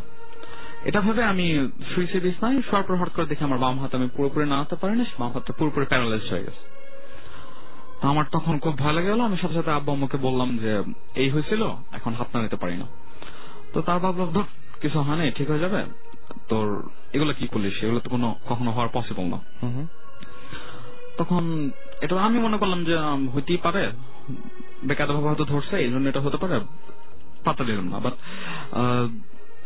ইফতারের একটু আগে দেখলাম যে আমার হাতটা সিরিয়াসলি সিরিয়াস ভাবেই আমি প্যারালাইজ হয়েছে এবং একটু জ্বর জ্বর ভাব আমার মধ্যে আমি হাত নাড়াতে পারছি না। খারাপ লাগতেছে মাথা ব্যথা এরকম। ওকে। তো ওই বছর আমি ডিসিশন নিয়েছিলাম যে আমি সবগুলো তারাবিন নামাজ খতমে তারাবে পড়তাম সবগুলো যে সাথে পড়ব একটাও মিস দেবো না। তো তখন আমার মনে হলো যে আমার হাত আজকে এই অবস্থা আমি কীভাবে আজকে নামাজটা পড়ব? তো ইফতারের পরে আমার জ্বরটা এত বাড়ে যে আম্মা পরে এসে আমার মাথা পানি ঢালে। এইরকম হয়। পরে আমি আমার নিষেধ করে যে আজকে তুই এসে নামাজ পারবি না তো যাস না। তো আমি বললাম যে না ঠিক আছে আমি যাব। যেমনই হোক আমি নামাজটা গিয়ে পড়ব। তো দেন গেলাম আব্বার সাথে। তো মসজিদে যিনি ইমাম ছিল উনি ওনার সাথে দেখা করলাম প্রথমে গিয়ে। তো উনি বললেন বাবা কি হয়েছে এই বলো আমাকে দেখি কি করতে পারি। আমি ওনাকে পুরো ঘটনা খুলে বললাম উনি আমার মাথায় হাতটা দিয়ে তারপর আমাকে এরকম ফুটো দিয়ে বললেন যে হ্যাঁ নামাজটা পড়ো। তো আমি ওই দিন কোনো মতে কষ্ট করে নামাজটা পড়লাম। আচ্ছা। তো পরে তারপর বাসায় আসছি। এসে রাত্রে দিন খেতে খাইতে পারিনি খারাপ লাগছে। তো আমি ঘুমাই গেছি। হাতে ব্যথা মাথা ব্যথা এর জন্য। তো দুইটা তিনটার দিকে আমার ঘুম ভেঙে গেছে। ভেঙে গিয়ে দেখি যে আমার মাথায় আবার আব্বা আম্মা পানি ঢালতেছে আমার জ্বর অত প্রচণ্ড বাড়ছে। তো পরের দিন সকালে হাতটা প্যারালাইজ থেকে ভালো হয়ে যায় আমি হাতটা নাড়াতে পারি। কিন্তু তারপরেও হাতের ব্যথাটা বেশ রয়ে যায় এবং জ্বর আমার দুই তিন দিন ছিল তখন। ওকে। তো আমি পরবর্তীতে ইমাম সাহেবকে জিজ্ঞেস করেছিলাম যে আমি এই এই যে এই লোকটার খবর বললাম এটা কি হুজুর? এটার কেন আমার এটা হলো? তখন উনি বললেন যে তোমার এখন তো কোনো সমস্যা নেই থাক এটা জানা দরকার নেই। হুজুর এই কথা বলেছেন। তারপর থেকে আপনার কোনো সমস্যা হয়েছে? না। কিন্তু আপনার কি মনে হয়? মানে আমার যেটা মনে হয় যে আপনি যেহেতু মানে রিলিজনটা খুব বিশ্বাস করেন এবং আপনি রিলিজিয়াস এবং সেইখানে আমার আমার প্রথমে আশ্চর্য লেগেছে যে আপনার মতো একজন রিলিজিয়াস মানুষ কেন ব্ল্যাক ম্যাজিকের প্রতি আগ্রহী হবেন? এবং সেটা হয়তো কেউ চায়নি যে আপনি এরকম আগ্রহী হন বা এগুলো নিয়ে প্র্যাকটিস করেন। কারণ আহ, এইগুলো খুব যে ভালো সুফল বয়ে নিয়ে আসে এরকম আমার কাছে মনে হয় না। এবং ভবিষ্যতে কি করার ইচ্ছা আছে? ব্ল্যাক ম্যাজিকের প্র্যাকটিস বা এরকম সংগ্রহ করে করতে চাই না জানতে চান ব্যাপারটা হ্যাঁ ব্যাপারটা জানতে চাই। তাছাড়া এই যেহেতু কোরআন শরীফে কথাটা আছে। জিন ও ইনসান দুটাই আছে তো সেহেতু জিনের ওপর বিশ্বাস করাটা কিন্তু ফরজ। তো সেটাকে একটা বেশি বিশ্বাস করতে গিয়ে ঝামেলাটা ঝামেলা যে সমস্ত জিনিসের ঝামেলা আছে, সেই সমস্ত জিনিসের না যাওয়া সবচেয়ে বুদ্ধিমানদের কাজ। একটা কথা আছে যে, যেখানে বুদ্ধিমানরা ভয় পায়, সেখানে বোকারা ঝাঁপিয়ে পড়ে। তো বোকামি করা যাবে না, তাই না? আচ্ছা তো এর আগে কোনো ঘটনা কখনো ঘটেছিল আপনার সাথে যেটা আপনার কাছে প্যারানর্মাল মনে হয়েছে যে আপনার জীবনের কোনো ঘটনা এরকম? হ্যাঁ তখন দুই হাজার সাত সাল। তো আমাদের বাড়িটা ছিল তিনতলা পর্যন্ত কমপ্লিট। তো দুই হাজার চার সালে সেটা করা হয় এবং দু হাজার সাত সালে তখন আবার এটা ফুল কমপ্লিট করার ডিসিশন নেওয়া হয়। তখন তিনতলার উপরে যে ওই তিনতলার জন্য ট্যাঙ্কিটা ছিল সেটা তখন ব্ল্যাঙ্ক এবং উপরে মেইন ট্যাঙ্কিটা পানির ট্যাঙ্কিটা রয়েছে। তো সেই ট্যাঙ্কিটার উপরে একটা কাছের টুকরা ছিল এরকম ভাবে যে কাছের টুকরার অর্ধেকটা ট্যাঙ্কির উপরে এবং বাকি অর্ধেকটা বাইরে বাতাসে। তো আমি একবার ওই ঘুরতে ফিরতে ট্যাঙ্কিটার উপরে উঠে তো এমনিতে আকাশ টাকাশ এরকম আশপাশ তাকাতে থাকি। তো তাকাতে তাকাতে আমি একসময় ট্যাঙ্ক ওই কাঠের টুকরোটার উপর উঠে উঠে হাঁটতে শুরু করি এবং হাঁটতে শুরু করতে করতে আমি কাঠের টুকরো একেবারে প্রান্তে চলে আসি। যে প্রান্তটা ছিল ট্যাঙ্কির বাইরে। বাইরের অর্ধেক। টুকরোটার উপর অন্য কিছু ছিল না। অর্থাৎ পুরো আচ্ছা। ওজনটাই ছিল আমার এবং আমি ছিলাম ট্যাঙ্কির বাইরের অংশে। স্বাভাবিকভাবে কাপটা ওখান থেকে পড়ে যাওয়ার কথা। বাট আমার কাছে মনে হলো আমি ব্যাপারটা যখন নোটিস করলাম যে আমি এক্ষুনি পড়ে যাব তখনই মনে হলো যে একটা নীল রঙের আলো কোথা থেকে ঝলকানি দিল এবং তারপর আমি দেখলাম যে আমি ট্যাঙ্কির নিচে। আমি পুরোপুরি কাঠি টুকরো থেকে সরে- কোথাও ব্যথা পেয়েছিলেন? না আমি কোথাও ব্যথা পাইনি। জাস্ট নেমে চলে আসছে মুহূর্তের মধ্যে হয়েছে মুহূর্তের মধ্যে আমি জাস্ট দেখি যে আমি নিচে। আগে ওখানে ছিলাম আমি নিচে। ওকে বাট সেদিন তো আপনার বাঁচার কোনো কারণ ছিল না। একেবারেই কোনো কারণ ছিল না, বাদ বেঁচে বেঁচে গেছেন। আচ্ছা রাফিদ আমাদের এস এম এস করে বলছেন যে আপনাদের সাথে আমার কোনো শত্রুতা আছে যে আমার এস এম এস পড়েন না। এইটা তো আমার চাইবে ভাই, আপনি ভালো জানবেন। কারণ আপনার এস এম এস যেহেতু পড়িনি, সুতরাং আপনার সাথে কোনো শত্রুতা করার আমার কোনো সুযোগ নেই। এবং আপনিও নিশ্চয়ই কোনো শত্রুতা করেননি। এম যে কেন পড়া হচ্ছে একটা বিশাল মানে একটা ভেজালের ব্যাপার আসলে। ফাহিম লিখেছেন যে ভূত এফ শুরু হওয়ার পর থেকে আমি কন্টিনিউয়াসলি প্রতি এপিসোডে এই এস এম এসটা পাঠাচ্ছি বাট একদিনও পড়া হয়নি।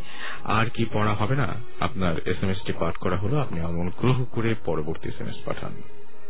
আমার মনে আপনি খুশি হয়েছেন। ব্লারি ডেভেল আমাদের এস এম এস করেছেন এবং তিনি বলেন, তার নেইবারের বাসায় অনেক রাতে ফার্নিচার সরানোর সাউন্ড পাওয়া যায়। এটা আমারও হয় ইনফ্যাক্ট আমি ঠিক জানি না মানে আপনারা যদি কখনো এরকম বাসায় হয়, আমি জাস্ট জিজ্ঞেস করার কথাটা আমি যতবারই ভেবেছি যে আচ্ছা আমি জিজ্ঞেস করব। বা ইন্টারকমে ফোন দিয়ে জিজ্ঞেস করি, কি ভাই, এত রাত্রে সরাচ্ছেন কেন জিনিসপত্র? বাট আমি কখনো এটা না মানে হয়তো ভুলে গেছি, বা হয়তো তখন গুরুত্ব দিয়েছিলাম, পরবর্তীতে এই ব্যাপারটা তত, অতটা বেশি গুরুত্ব পাইনি। বাট এই জিনিসটা আমিও পাই, এবং আমি যাদেরকে বলেছি, তারা বলেছেন যে অনেকেই এই এই একই ব্যাপারের সাথে পরিচিত এবং অনেকের এরকম কানে সাউন্ড আসে যে হ্যাঁ মনে হয় টেবিল বা চেয়ার সরাচ্ছে এবং খুব বিকট আওয়াজ মানে রাতের বেলায় আওয়াজটা খুব জঘন্য হয়ে যায়। আমি একটা ফ্রেন্ডের কাছে শুনেছিলাম একটা ঘটনা তার বাসার ঘটনা, যে সে প্রতিদিন, প্রতিদিনই মানে সে মানে এরকম হচ্ছিল যে বাসায় ফিরতো, তো তার বাসায় ফিরতে বেসিক্যালি একটু রাত হয়ে যেত, এগারোটা, বারোটার দিকে। এবং যখনই সে বাসায় আসতো বাসায় আসার সঙ্গে সঙ্গে তার, দেখা যেত তার সিঁড়িতে তার যে অ্যাপার্টমেন্ট, সেই অ্যাপার্টমেন্টের সামনে যে লাইটটা, সেই লাইটটা সে যেহেতু সকালবেলায় বেরিয়ে যেত এবং রাতের বেলায় ফিরতো, কখনো লাইটটা জ্বালানোর সুযোগ ছিল না বা লাইটটা কেউ জ্বালিয়ে দেবে, এরকম ব্যাপারটা ঘটতো না বা খুব কমই ঘটতো। তো সে, প্রতিদিনই সে যে লাইটটা জ্বালাতো এবং প্রতিদিনই সে একটা জিনিস দেখতো সেটা হচ্ছে যে জাস্ট মানে দেখা যায় না যে নিচের ফ্লোরে কিন্তু লাইট জ্বলছে, ওপরের ফ্লোরটাতে লাইট জ্বলছে জাস্ট তার ফ্লোরটাতে ওইখানে লাইট নাই। তো ওই যে ওই আলোটা এসে পড়ে। তো সে যখনই যতবারই বাসায় ঢুকতে যায়, কোনোদিন হয়তো এগারোটায় আসে, কোনোদিন হয়তো বারোটায় আসে, কোনোদিন হয়তো তারও পরে আসে, কোনোদিন হয়তো আটটার সময়ও আসে। এবং প্রতিবারই একটা জিনিস তার হয়েছে, সেটা হচ্ছে যে একজন বোরখা পরা মহিলা জাস্ট বোরখা পরা একজন মহিলা এবং সে বিকট মানে ভয়াবহ রকমের দেখতে। ভয়াবহ রকমের এবং মহিলা বেশ মানে মোটামুটি ভালোই বয়স রয়েছে এবং মহিলার গায়ের রং ঠিক এরকম উজ্জ্বল না বেশ চাপা রঙের সে এবং সে জাস্ট মানে দেখে মনে হয় যে অনেক পরিশ্রমী এরকম ধরনের একটা চেহারা। সেই মহিলা প্রতিদিনই তার দরজার সামনে থেকে জাস্ট সিঁড়ি দিয়ে নেমে চলে যায়। একদম প্রতিটা দিন দেখা যায় যে তার দরজার সামনে দিয়ে সিঁড়ি দিয়ে মানে ঠিক প্রতিদিন তাদের দেখা হয় তার অ্যাপার্টমেন্টের সামনে। এবং সে মানে গত দুই দিন আগেও সে জানতো না আসলে যে এই মহিলা কে। তার যখন মানে প্রতিদিনই যখন দেখা হচ্ছিল তখন তার সন্দেহ বাড়তে থাকে যে এই মহিলা কে বা এদিকে আসলে আমাদের কোন অ্যাপার্টমেন্টে বা কোনো ফ্ল্যাটে থাকেন? বা আমাদের পরিচিত কেউ কাছে আশেপাশে কোথাও থাকেন নাকি? নাকি একেবারেই মানে অন্য কিছু? এটা জেনেই সে মহিলাকে দেখার সঙ্গে সঙ্গে সে ইন্টারকমটা নেয় এবং ইন্টারকমটা নিয়ে বলে যে আচ্ছা কোনো মহিলা এরকম কোনো মহিলাকে ঢুকেছে? দারোয়ানকে জিজ্ঞেস করে। বাসায় যে সিকিউরিটি গার্ড সে বলে যে, না, এরকম কেউ ঢোকেনি। এবং প্রায় অনেকক্ষণ পরে জাস্ট মানে তখন একবার বলেছিল যে এখন কেউ নামে কিনা। অনেকক্ষণ পরে ফোন করে আবারও জানতে চায়, কেউ কি বেরিয়েছে বাসা থেকে? দারোয়ান তখনও বলল, না এইরকম কোনো মানুষ এই বাসায় থাকে না এবং এরকম কোনো মানুষ এই বাসায় ঢোকেনি আর বেরিয়েও যায়নি। তো বুঝতেই পারছেন যে ঘটনাগুলো একটু উদ্ভট টাইপেরই হয়। আর আপনারও এরকম ঘটনা নিশ্চয়ই আছে, সেই ঘটনাগুলো জানতেই আমাদের, পাঠাতে আমাদেরকে ইমেল করতে পারেন বা এস এম এস করতে পারেন। এস এম এস করার নিয়মটি হচ্ছে মোবাইলের মেসেজ অপশনে গিয়ে টাইপ করে ফেলতে হবে S H O U T shout space আপনার নাম স্পেস আপনার মেসেজ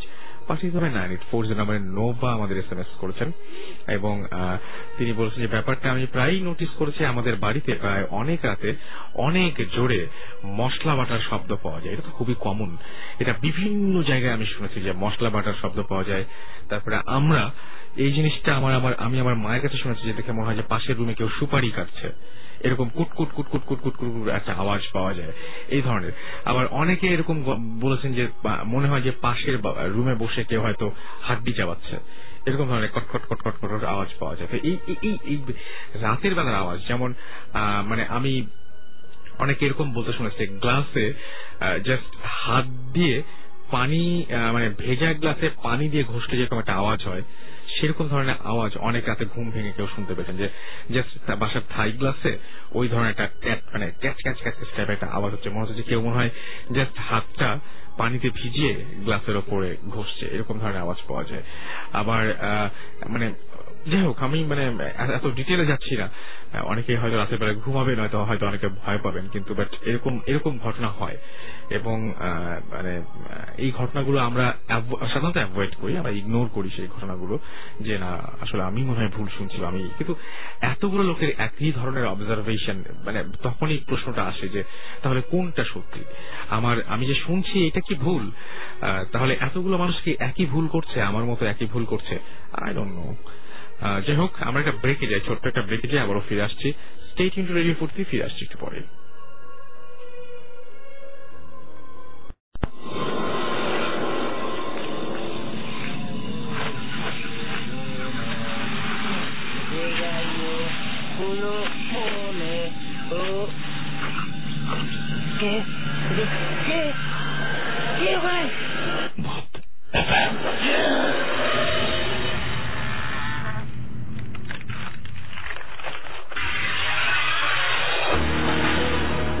রাইট এত রাত্রে সবাই যখন ঘুমিয়ে পড়েছে তখন আপনি জেগে আছেন এবং আপনার সঙ্গে রয়েছে ভূত এফ এম আর খুব অদ্ভুত ব্যাপার যে এত রাত্রে ভূত এফ এম এর সাথে জেগে থাকা খুবই সাহসিকতার ব্যাপার এবং আপনি সাহসিকতার পরিচয় দিচ্ছেন, কারণ একের পর এক ভয়াবহ সব ঘটনার আমরা সম্মুখীন হচ্ছি।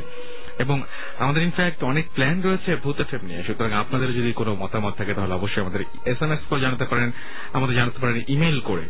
আর এই মুহূর্তে আমি দেখতে পাচ্ছি যে আমাদেরকে হোসাইন এস এম এস করেছেন উত্তরা থেকে এবং তার খুব ভয় লাগছে এবং পুরো বিল্ডিং এ তিনি একা। তাহলে তো একদম ভয় পাওয়ার সমস্ত আয়োজন করে বসেছেন। সেটা তো, মানে- মানে এমনিতেই স্বাভাবিক মানে যদি ভূত এফ নাও চলতো, একা বিল্ডিং এ এমনিতেই ভয় লাগার কথা।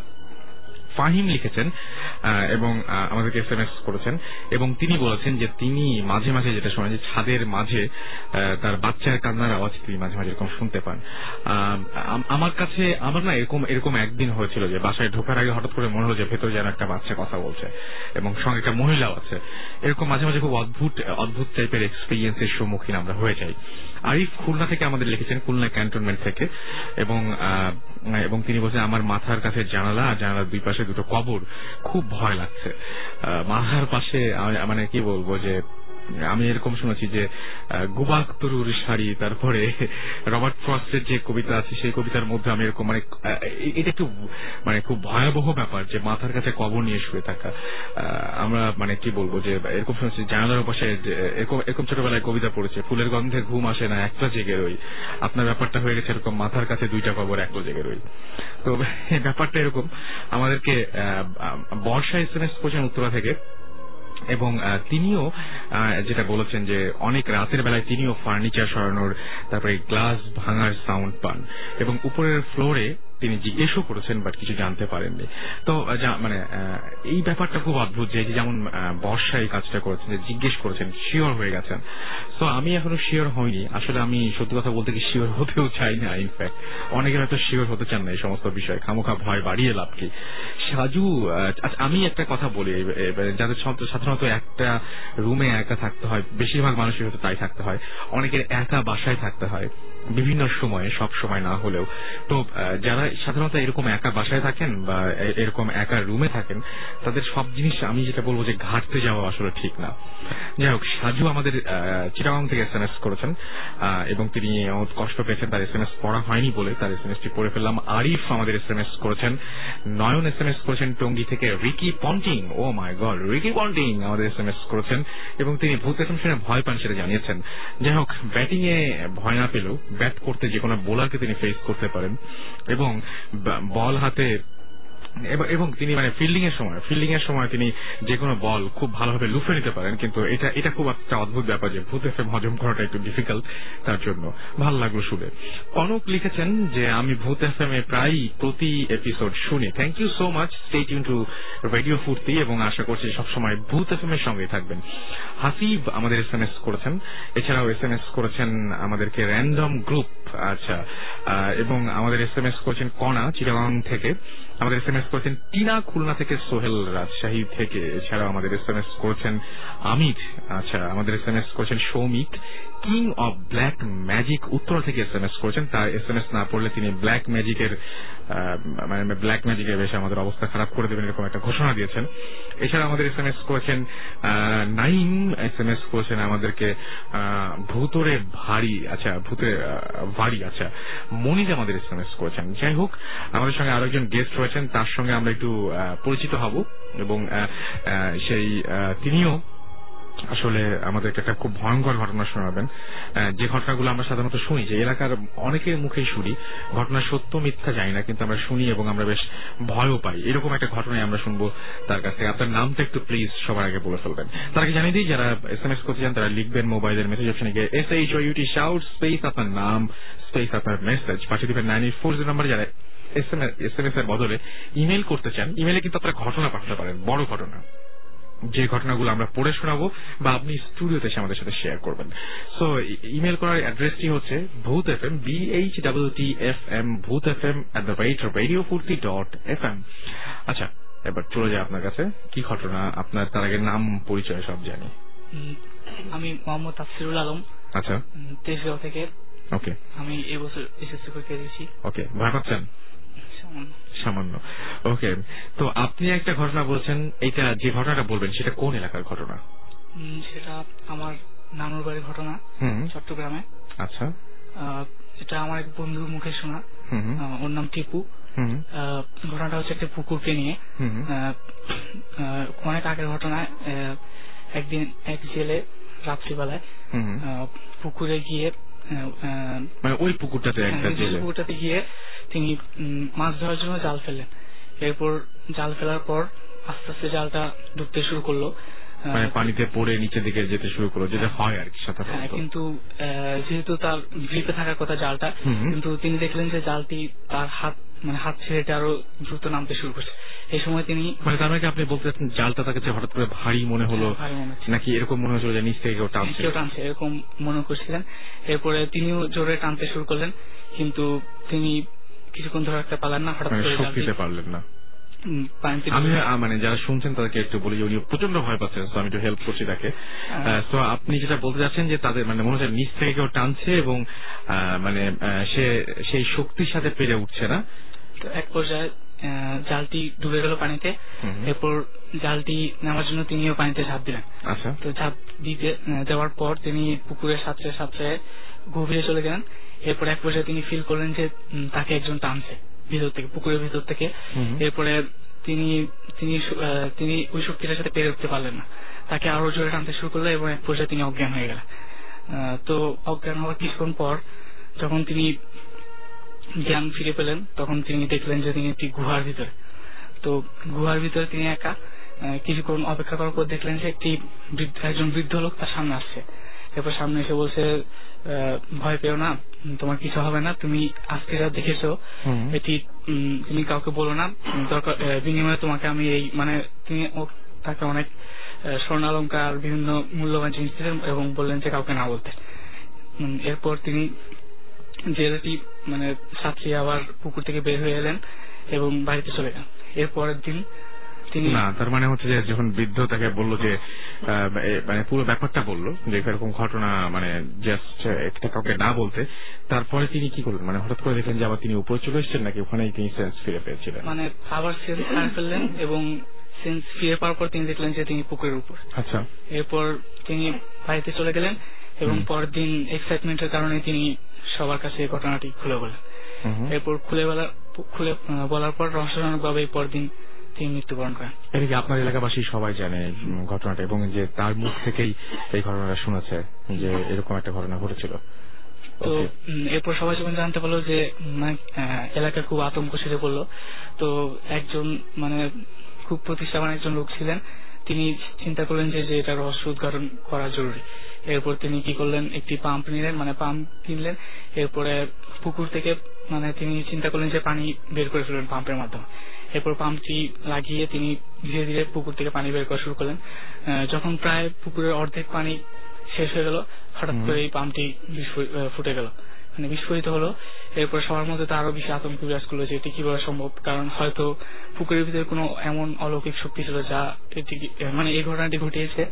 তো এরপরে তিনি আবার মানে এই কাজটি করতে চেয়েছিলেন, কিন্তু এলাকাবাসী মানে প্রচণ্ড আতঙ্কিত ছিল, ফলে তারা বললেন যে এরকম কিছু ঘটালে যদি ভিতরে যে শক্তিটা আচ্ছা একটা কথা বলি, সেটা হচ্ছে যে উনি যে, আপনি যে বললেন যে পানি মানে পুকুরটা শেষ পর্যন্ত তিনি পানিটা মানে বের করতে পারেননি। তো ব্যাপারটা হচ্ছে ওনার কোনো ক্ষতি হয়নি? না ওনার কোনো ক্ষতি হয়নি। ওনার কোনো ক্ষতি হয়নি এবং উনি পরবর্তীতে আর আর এটি করেননি। এলাকাবাসীরা বলছিল যে আবার করলে হয়তো এলাকার প্রতি কোনো কুপ্রভাব পড়তে পারে।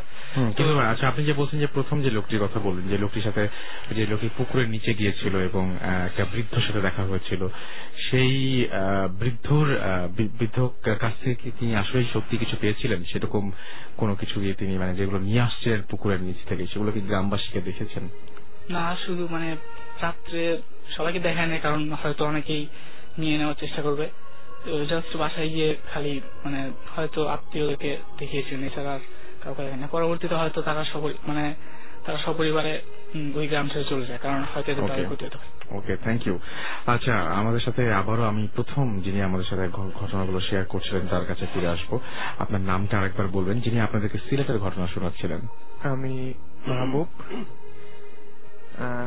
সিলেটে আসলে চাকরি করা যে কত কষ্টের টি গার্ডেনে আমরা যারা চাকরি করেছি আসলে এই ভৌতিক জিনিস দেখে আমাদেরকে এক পর্যায়ে আমি কাঁদতে কাঁদতে সিলেট থেকে চলে আসি।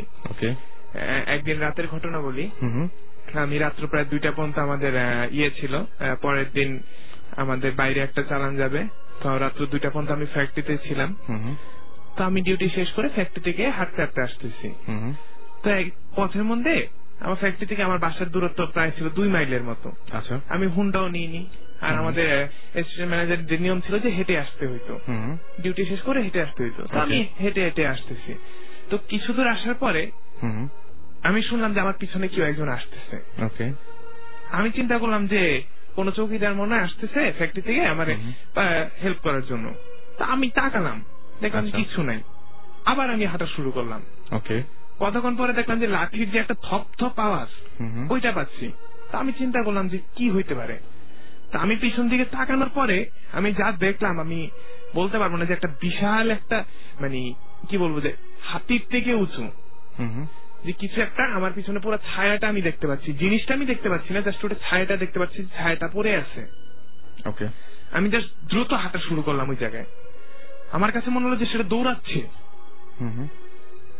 আমি আর কিছু বলতে পারিনি এরপরে। এরপরে দিন ভোরবেলা আমার খোঁজ পরে সবাই যে ম্যানেজার আসে নাই কেন? খোঁজ পরে আমাকে নাকি পাওয়া গেছে অনেক দূরে একটা ইয়ের পাশে নালার পাশে। ওকে এবং আমার হাতে নাকি পুরাটা ছিঁড়া ছিল। এবং আমার বুকে একটা দাগ আছে এখন ওই দাগটা এখন আমি ফিল করি যে একটা কাটা দাগ। আমার ফ্রেন্ড সার্কেলে সবাইকে আমি ঘটনাটা বলছি যে কাটা দাগটা ওই ইয়ের পর থেকে আমার বুকে এখনই সেই কাটা দাগটা আছে। ওকে তো এরকম মানে ঘটনা অহরহই আমি শুনেছি যে এরকম চা বাগানে ঘটে এবং চা বাগানে অনেক ভয়ঙ্কর ভয়ঙ্কর এক্সপিরিয়েন্সের সম্মুখীন হয়। তো এমনিতে আপনি কোনোদিন জিজ্ঞেস করেননি নিজের আগ্রহ থেকে যারা ওখানে পাহাড়ায় থাকেন, তারা কিছু দেখেছে কিনা কখনো? আমি ওই ছোটবেলা থেকে এগুলা মানে বিশ্বাস করতাম না। আমার কাছে মনে হতো যে যা ভূত কি? ভূত বলে কিছু নাই। তো যখন আমি চিন্তা করলাম যে সত্যিকারের কিছু একটা আছে আমার পাশে কি একজন থাকে এগুলা যখন টি গার্ডেনে যাওয়ার পরে দেখলাম আমার কাছে মনে হচ্ছিল যে আমার এগুলা মিথ্যা। যে আর টি গার্ডেনে যারা আছে তাদেরকে আমি জিজ্ঞাসা করতাম তাই জিজ্ঞাসা করতাম যে কি এগুলা? তো বাবু আচ্ছা। এগুলা জানেন না। এবং আচ্ছা। আমি যতটুকু শুনেছি এগুলো নিয়ে যারা টি গার্ডেনে যান তারা কিন্তু প্রচণ্ড ভাবে ক্রেজি হন এবং ওই জায়গায় কেউ থাকতে পারেন না। আচ্ছা। হয় মারা যান নয় ফিরে চলে আসেন। ও এরকম অবস্থা। এরকম অবস্থা। তার ভিতরে একটা ফিলিং হয়ে যায়। যে আমি এখানে থাকতে পারব না। আমারও তাই হয়েছে। আমি কিন্তু মানে চিন্তা করতাম যে কেন হচ্ছে। আচ্ছা। ওকে। তারপরে আরও একটা ঘটনা হচ্ছে যে একদিন রাত্রেবেলা প্রায় সাড়ে তিনটার দিকে আমাকে ফ্যাক্টরি থেকে কল করে আমি আমার বাংলো থেকে বেরোয় ফ্যাক্টরির দিকে দৌড়ে যাচ্ছি। দৌড়ে যেতে যেতে যেতে। আমি সামনে দেখলাম যে কেউ কেউ বলল তারা। আচ্ছা। আমি কোনো মানুষ দেখলাম না। কিন্তু আপনি শব্দ আমি আমি শুনলাম যে দাঁড়ান। আমি চিন্তা করলাম যে আমার কে দাঁড়াইতে বলবে। আমি "এই, কে? আমি ধরে চিৎকার করলাম কে। বলছে তোরা দাঁড়াইতে বলছি তুই দাঁড়া। আচ্ছা। তা আমি চুপচাপ দাঁড়ায় রইলাম। তখন আমার কাছে মনে হলো আমার সামনে কেউ একজন দাঁড়ানো? আমি কিন্তু কিচ্ছু দেখতে পাচ্ছি না। সামনে পুরো গুড়গুড়া অন্ধকার। ওকে। পুরা সেদিন মনে হয় আমাবস্যা ছিল। আমি শুনলাম যে দাঁড়া। আমি বললাম যে আমি দাঁড়াইছি আপনি বলেন। আমি. বললাম যে আপনি বলেন। তুই ফ্যাক্টরি যাবি না। আমি শুধু ফ্যাক্টরিতে একটা ঘটনা ঘটছে যেই ঘটনাই ঘটছে তুই যাবি না। আমি আমি গেলে কত বিপদ হবে, তুই ব্যথা পাবি। আমি খুব মানে বললাম যে, আমার যাইতেই হবে, আপনি যেই হন, আমার খুব বিপদ, আমার ফ্যাক্টরিতে এখন যাইতেই হবে ফ্যাক্টরিতে না গেলে সমস্যা হবে। বলছে যা তুই এবং আমি গেলাম, যাওয়ার পরে আমি দেখলাম যে, আমার পায়ে রক্ত পড়তেছে, আমার হাত দিয়ে রক্ত পড়তেছে। আমি জানি না কীভাবে ছিলছে ইভেন এই ঘটনাটা আমার এখনও হয় যে আমি জানি না ইভেন গত পরশু দিন আমি জানি না আমার হাত কীভাবে কেটে গেছে। ওকে আপনার এমনিতে আমি যেটা বললাম যে টেস্টেটে যে সমস্ত মানে ঘটনাগুলো ঘটে যে আপনি বলেন যে জুজুর ঘটনা শোনার শোনার পরে আপনার খুব অদ্ভুত লেগেছিল। তো তারপরে ওইখানকার মানুষজনও অনেক এরকম ধরনের ঘটনা জানে যে সমস্ত ঘটনার সাথে ওরা অহরহই পরিচিত এবং ফেস করতে হয়। তো সেরকম কোনো ভয়ঙ্কর ঘটনা যেটা চালু আছে ওখানে এরকম কোনো ঘটনা আপনার জানা আছে বা শুনেছেন? আমি জুজুর কাহিনীটাই বলি। আমার এক কলিগ। রিসেন্ট উনি মারা যায়। তো ওনার কাছ থেকে আমি শুনি উনি টি গার্ডেনে নিয়ম হচ্ছে যে একজন অ্যাসিস্ট্যান্ট ম্যানেজার অ্যাটলিস্ট পাঁচ বছর পরে হলে ওইখানে বিয়ে করতে পারে কিংবা ওয়াইফ নিতে পারে। তো উনি প্রথম দিকে বিয়ে করতে গোপন রাখছে। তো কাউকে বলেনি। তো একদিন ভাবিকে নিল সবাইকে সারপ্রাইজে ভাবিকে নিল। তো ভাবি আবার ব্ল্যাক ম্যাজিক প্র্যাকটিস করতো। আমাদের সবাই কি বলতো যে তোমার ভাবি এই জানে তোমার ভাবি এই জানে। তো ভাবিরে একদিন বললাম যে ভাবি আপনি তো জানেন ইয়ে করেন। তো ভাবি এমনি বলল যে ভাই আজকে না আমি ইয়ে করব। তো ভাবি পরের দিন ভাবি আমারে বলল যে ভাই আপনিও তো কিছু একটু জানেন আমার রাত্রে একটা ঘটনা ঘটছে। আমি যখন আপনাদের বললাম যে এই ঘটনা বলব একটা ঘটনা ঘটছে। কি? এরকম আমি দেখলাম যে আমার সামনে একটা লোমস একটা মানুষ দাঁড়ানো। বলে যে ভাবি লোমস কি? কীরকম দেখতে? বলে যে অনেকটা গেরিলার মতো দেখতে। আচ্ছা। বলছে ভাবি আপনি স্পষ্ট দেখছেন? বলছে হ্যাঁ ভাই আমি দেখছি। আপনার আমি জিজ্ঞাসা করলাম ভাই আপনার কি করছে আপনাকে? বলছে ভাই কিচ্ছু করে নাই। আমি চোখটা খুলে দেখলাম আমার বিছানার পাশে দাঁড়ানো। আচ্ছা। ওকে, আমরা একটা ঘটনায় যাই, এবং এই ঘটনাটা খুব অদ্ভুত ব্যাপার। সেই ঘটনাটা হচ্ছে যে, লিখেছেন যে, আমি এখন অস্ট্রেলিয়া থাকি, অস্ট্রেলিয়া, মেলবোর্নে, এবং সেখান থেকেই তিনি আমাদেরকে এই ঘটনাটি শেয়ার করেছেন, এবং তিনি বলেছেন যে তিনি এখনও পড়াশোনা করছেন। এখানে আসার পর থেকে ভূত এফ খুব মিস করি, তার মানে রিসেন্টলি তিনি গিয়েছেন, এবং তিনি বলছেন যে, আমার খুব যাওয়ার ইচ্ছা ছিল বাট আমি টাইম মিলাতে পারিনি। মানে লাইভ আমাদের সাথে শেয়ার করতে চেয়েছিলেন কোনো একটা ঘটনা এই ঘটনাটা আমার সরি আমার এক দাদুর, তার কাছেই শোনা। হোপফুলি আপনাদের ভালো লাগবে এবং আমি ঘটনাটা তার মুখে শুনি দু হাজার চারে।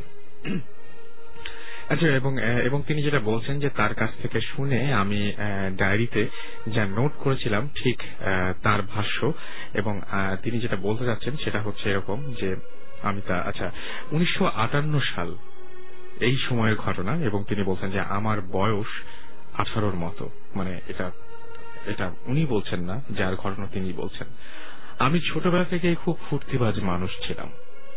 তোমরা টিনেজাররা এখন যেমন করো, আমি সেই সময় তেমনই ছিলাম। বাড়ির ছোট ছেলে হওয়ায় কোনোদিন কেউ কিছু বাধা দিত না। এবং গান বাজনা আর যাত্রায় যাওয়া, এটা তার হচ্ছে একটা নেশা ছিল। একদিন শীতকালে খবর পেলাম যে দেওয়ানগঞ্জে যাত্রা দল আসছে। শুনে আমি আমি তো খুশি। তখনই গ্রামে গঞ্জে ঘোড়ার গাড়ি আর ঘোড়ার প্রচলন আছে। আমাদের বাড়িতে তিনটা ঘোড়া ছিল। আমার ঘোড়ার নাম ছিল মানিক। আমি মানিককে নিয়ে সকাল সকাল ছুটি দেওয়ানগঞ্জের পথে। পৌঁছাতে পৌঁছাতে প্রায় বিকাল হয়ে যায়। যাত্রা শুরু হয়। যাত্রা শেষ হয় অনেক রাতে। আমি মানিককে দড়ি খুলে ওকে নিয়ে আবার আবার বাক্সিগঞ্জের পথে রওনা হই। এখন যে জায়গায় পলাকান্দি ব্রিজ, ওই জায়গায় তখন এবং ওই জায়গায় তখন পুরাই খালি, বিরান এলাকা আর বিশাল বড় নদী। কিন্তু ওটা ওটা ছাড়া আর কোনো শর্টকাট নাই। আমি নদীর পাড়ে এসে দেখি একটা নৌকা আছে তখনও। নৌকা, নৌকায় ঘোড়া নিয়ে উঠি। আমি ছাড়া নৌকায় আর একজন আছে, শুধু সে শুধু আচ্ছা আরেকজন আছে, শুধু আর আছে মাঝি। আচ্ছা মাঝি আর ওই লোকটা ঘোড়া দেখেই বোঝে যে আমি কোনো বড় ফ্যামিলির ছেলে হব। তাই বলে, ভাইজান, কই যাবেন? আমি সব খুলে বলি। এটা শুনে তারা বলে, এত রাতে ওই রাস্তায় যেন না, বিপদ হবে। আমি বলি, কোনো বিপদ হবে, কোনো আচ্ছা কোনো আচ্ছা আমি বলি, কোনো ডাকাতের সাধ্য নাই। আমার নাম শোনার পর আমাকে ঠেকায়। তখন ওরা বলে, ভাই, ডাকাত তো মানুষ। আমরা যে বিপদের কথা বলছি, ওটা ঠিক মানুষ না। শুনে আমি হাসি। বলি, ভূত প্রেত আমি বিশ্বাস করি না। ওরা তারপরও হাল ছাড়ে না। বলে, ভাই, আমাদের দুইজনের বাড়ি কাছে। আমাদের সাথে চলেন, রাতটা থাকবেন আর সকালে রওনা দেবেন। কিন্তু আমি বলি, না, আমাকে যেতে হবে। ঘড়ি ছিল না, কিন্তু তখন আনুমানিক রাত একটা বাজে। আমাকে তারা বলে যে, তো ভাইজান, যখন একটা কথা যাবেন যখন একটা কথা বলি সেটা হচ্ছে শর্মারা যাওয়ার পর ডান দিকের রাস্তা দিয়ে যায়েন, বাম দিকের রাস্তাটা না। ওই ওই জঙ্গলের মধ্যে, ওই জঙ্গলের মধ্যে দিয়ে যাওয়াটা উচিত হবে না। জন্তু, জানোয়ার তো থাকতেই পারে। আমি বলি আচ্ছা ঠিক আছে। কথাটা আমার মনে ধরে। আমি তাই চিন্তা করে নৌকা থেকে নেমে আবার রওনা দেই। প্রায় দেড় ঘণ্টা পর আমি শর্মারা এসে পৌঁছাই। পুরা নিঃশব্দ একটা এলাকা। কোথাও কোনো বাড়ি, কোথাও কোনো বাটি পর্যন্ত নাই। আমার ঠিক মনে ছিল ওই মাঝির কথা, কিন্তু ঘোড়া থেকে খুব কিন্তু কিন্তু ঘোড়াটাকে খুব ক্লান্ত মনে হয়। বুঝতে পারছিলাম না ওর বুঝতে পারছিলাম ওর পানি দরকার। আর টানা এতদূর এসে আমিও হয়রান। আমি সামনে দেখি ওই বাম দিকের রাস্তায় বেশ কিছু দূরে একটা বাড়ি দেখা যাচ্ছে। ওই বাড়ির সামনে আগুন জ্বলছে। আমি ভাবি যে রাতে আগুন তাপাচ্ছে। আমি ওই দিকে ঘোড়া ছুটাই। বাড়ির সামনে এসে দাঁড়িয়েছি। ঘোড়া ঘোড়া আর নড়ে না। সামনেও যায় না, পেছনেও না। আমি ভাবলাম, মহা মুশকিল। এখন কি করি? তখন দেখলাম, এক নীল শাড়ি পরে ঘোমটা দেয়া মহিলা মহিলা আঙিনাতে রান্না করছে। তার কাছে আগুনও জ্বলছে, খড়কুটোয়। বেশ বড় সড়ো আগুন। আমি ঘোড়া থেকে নেমে তার কাছে যাই। পিছন থেকেই বলি খালাগো আমাকে একটু পানি দিতে পারেন? আমার ঘোড়ার জন্য। আমি পিছনে ফিরে দেখি, মানিক রাস্তার মধ্যে রাস্তার মধ্যে আবার দাঁড়িয়ে আছে। আমি আবার ওই মহিলার দিকে তাকাই, বলি, কি গো খালা? কিছু কর না কেন? ওখান থেকে সে আমার দিকে ফিরে তাকায় ফিরে তাকায় আর আমি দেখি তার মুখের জায়গাটায় কিছু নাই, পুরা অন্ধকার। তার মানে বুঝতেই পারছেন আমি এটুকু জায়গায় একটু সমাধান করছি। উনি যখন ঘোড়া নিয়ে একটা জায়গায় আসলেন এবং দেখলেন বাড়িতে একটা মহিলা রান্না করছে এবং তার কাছে গিয়ে তিনি ঘোড়ার জন্য পানি চেয়েছিলেন এবং যখন মহিলার দিকে ভালোভাবে তাকালেন তখন দেখলেন যে মহিলার শাড়িটারই সবকিছুই আছে, শুধু মুখের জায়গাটা অন্ধকার, সেখানে কোনো মুখ নেই। ঘুমটার ভেতর শুধুই অন্ধকার। খালি জিব্বা বের হয়ে চল আচ্ছা মানে জিহ্বাটা দেখা যাচ্ছিল এবং সেটা সেটা এবং তিনি বলছেন যে কোথায় যেন একটা চিৎকার শুনে, হয়তো নিজেরও হতে পারে। কারণ তখন দিক বিদিক জ্ঞান হারিয়েছি। মানে ওই সময় একটা চিৎকার শুনে, এটা হয়তো তিনি নিজেও ভয়ে চিৎকার দিতে পারেন, সেটা তিনি সন্দেহ করেছেন। আমি দৌড়ে মানিকের কাছে আসি। এতক্ষণে বুঝি মানিক অমন করছে কেন। তখনও তিনজন লোক, তখন দেখি যে তিনজন লোক আসছে। পাঞ্জাবি পরা, দেখে মলনা গোছের মানুষ মনে হয়। তিনজন এসে আমাকে বলে, আরে, সরকার সাহেবের ছেলে না আপনি? এখানে এত রাত্রে কি? আমি বলি, ভাই, এই এই এই একজন বলে, এই রাস্তায় আবার বাড়ি কই পাইলেন? আর রাস্তা তো পুরাই মানে এবড়ো খেবড়ো, মাটির রাস্তা। কেমনে গেলেন ওইদিকে? আমি তাকিয়ে দেখি, আসলেই তাই। রাস্তাটা চলাচলের উপযোগী নয়। কেমন জঙ্গল জঙ্গল একটা ব্যাপার। কিন্তু আমার মনে আছে, আমি ভালোই রাস্তায় দেখেছি। এরপর আমাকে তারা বলে যে, সামনে আমাদের বাড়ি আছে। কিন্তু আমাদের বাড়িতে তো থাকতে পারবেন না। অনেক বড় ফ্যামিলি আমাদের নিজেদেরই ঠিক মতন জায়গা হয় না।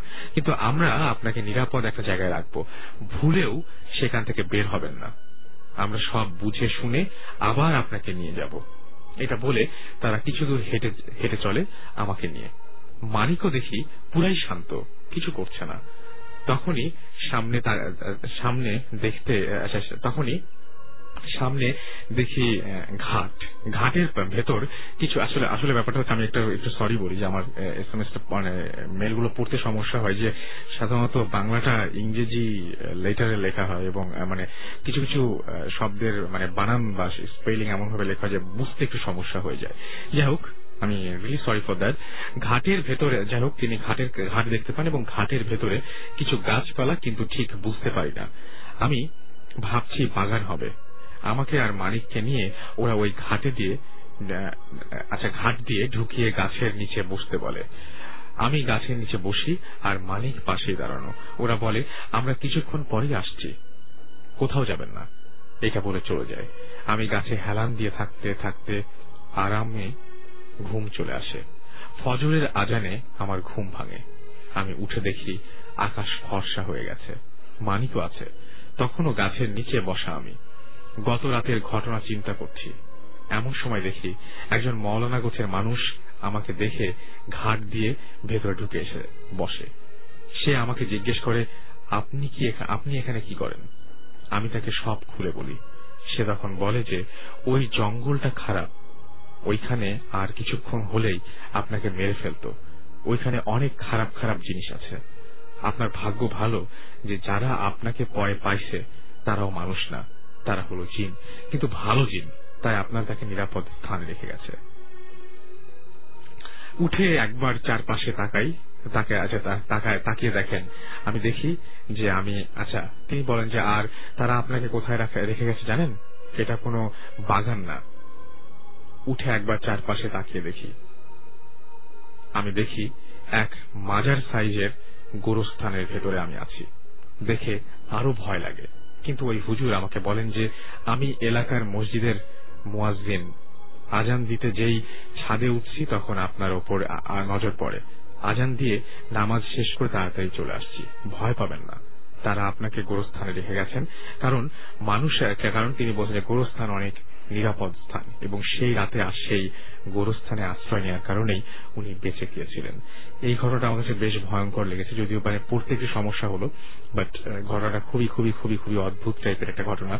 এবং এরকম ঘটনা নিশ্চয়ই আপনাদেরও অনেকে আছে, যদি থাকে তাহলে অবশ্যই আমাকে ইমেল করতে পারেন বা এস এম এস এর মাধ্যমে জানাতে পারেন। আমাদেরকে এস এম এস করার নিয়মটি হচ্ছে শাউট লিখবেন S H O U T shout space দিয়ে আপনার নাম স্পেস দিয়ে আপনার মেসেজ পাঠিয়ে দিবেন নাইন এইট ফোর জিরো নাম্বারে আমি দেখতে পাচ্ছি আমাকে মৌসুমী রাজশাহী থেকে এস এম এস করেছেন এবং তিনি ফার্স্ট আজকে আমাদের এস এম এস করলেন। এছাড়া ফরহাদ এস এম এস করেছেন। এক্সাম চলছে, তবুও শুনছেন।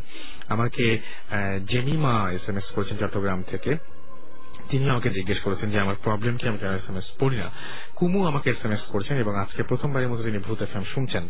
আর মাহফুজ আমাদের এস এম এস করছেন রাজশাহী থেকে। এবং শামীম আমাদের এস এম এস করেছেন শেওড়াপাড়া থেকে। লাইট অফ করে তিনি ভূত শুনছেন। বাহ, চমৎকার। রকি চাপাই নবাবগঞ্জ থেকে আমাকে এস এম এস করেছেন।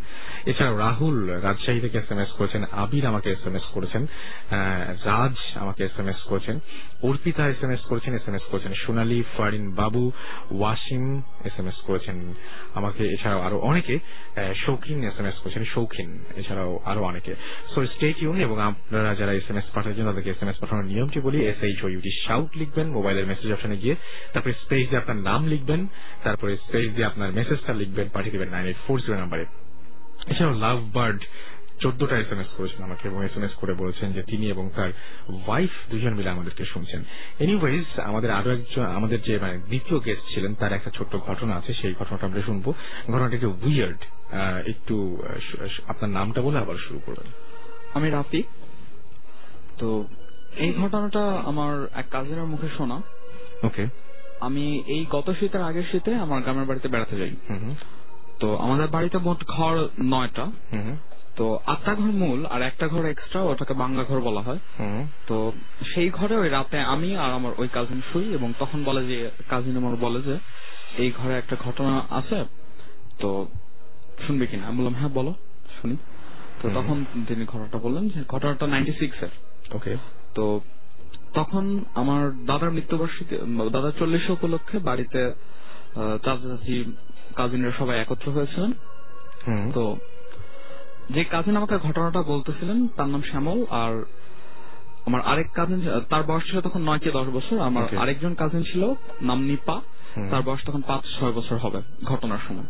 ওকে তো ওই চল্লিশ উপলক্ষে বাড়িতে একত্রিত হয়ে তারা দুইজন শ্যামল আর নিপা একদিন খেলা করতেছে বাড়ির পাশেই।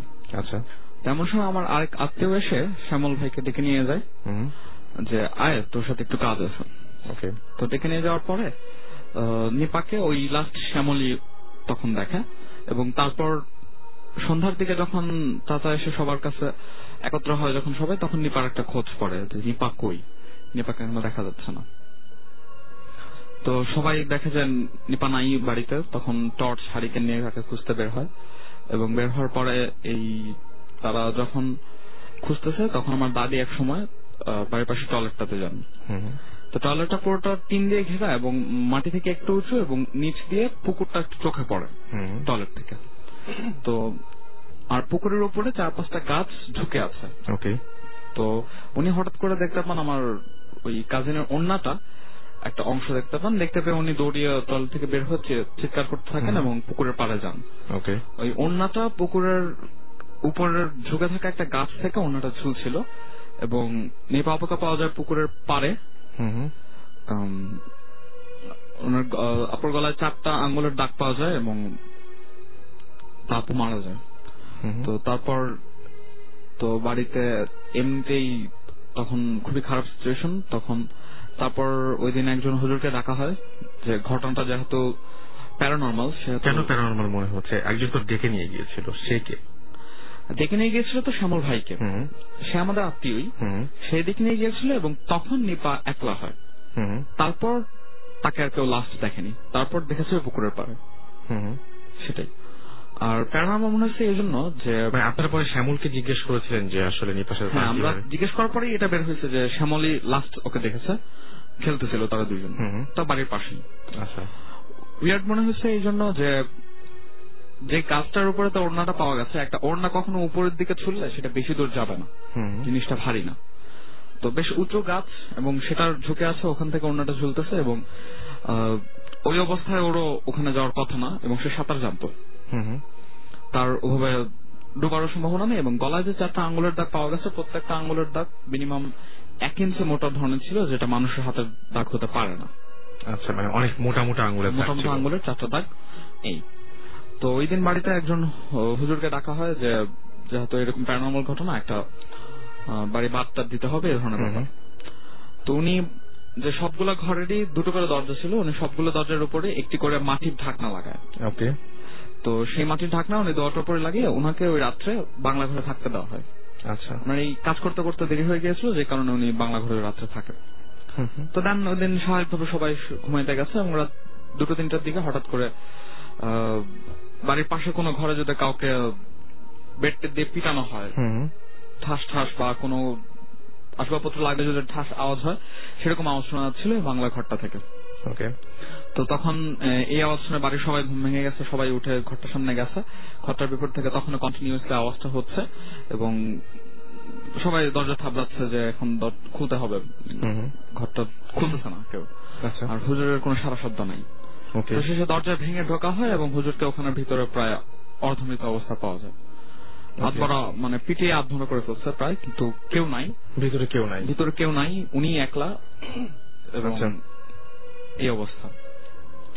তো ওনাকে প্রথম প্রাথমিক চিকিৎসা চিকিৎসা দেওয়া হলো এবং সকালে উঠে তারপরে ওনাকে স্বাভাবিক হলে একটু জিজ্ঞেস করা হলো যে কি হয়েছিল আপনার? তখন বলল যে না কিছু হয় নাই আপনি আজকে আমি থাকব রাত্রে আরও। মানে আমরা বলছিলাম যে উনি যেহেতু আহত উনি এখন চলে গেলে ভালো উনি নিজের বাসায় যাবে। কিন্তু না উনি উনি ওই দিন থাকলেন এবং প্রত্যেকটা ওই মাটির যে ঢাকনা ছিল প্রত্যেকটা দরজার উপরে ওই ঢাকনাগুলোর মধ্যে আবার উনি দোয়াটা আরও কিছু পড়লেন। পরে ওই রাত্রে উনি সেম ঘরটাতে আবার থাকলেন।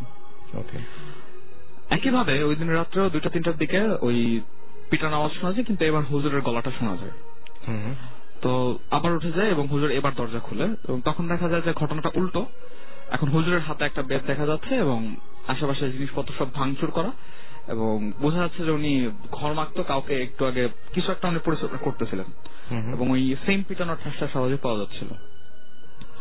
তো তখন হুজুর বললেন যে ঠিক আছে আর কোনো সমস্যা হবে না। এবং পরদিন যখন সকাল হয় তখন দেখা যায় যে প্রত্যেকটা ঘরের উপরে যে মাটির ঢাকনাগুলো ছিল ওই ঢাকনাগুলো প্রত্যেকটার মধ্যে একটা করে ফাটল।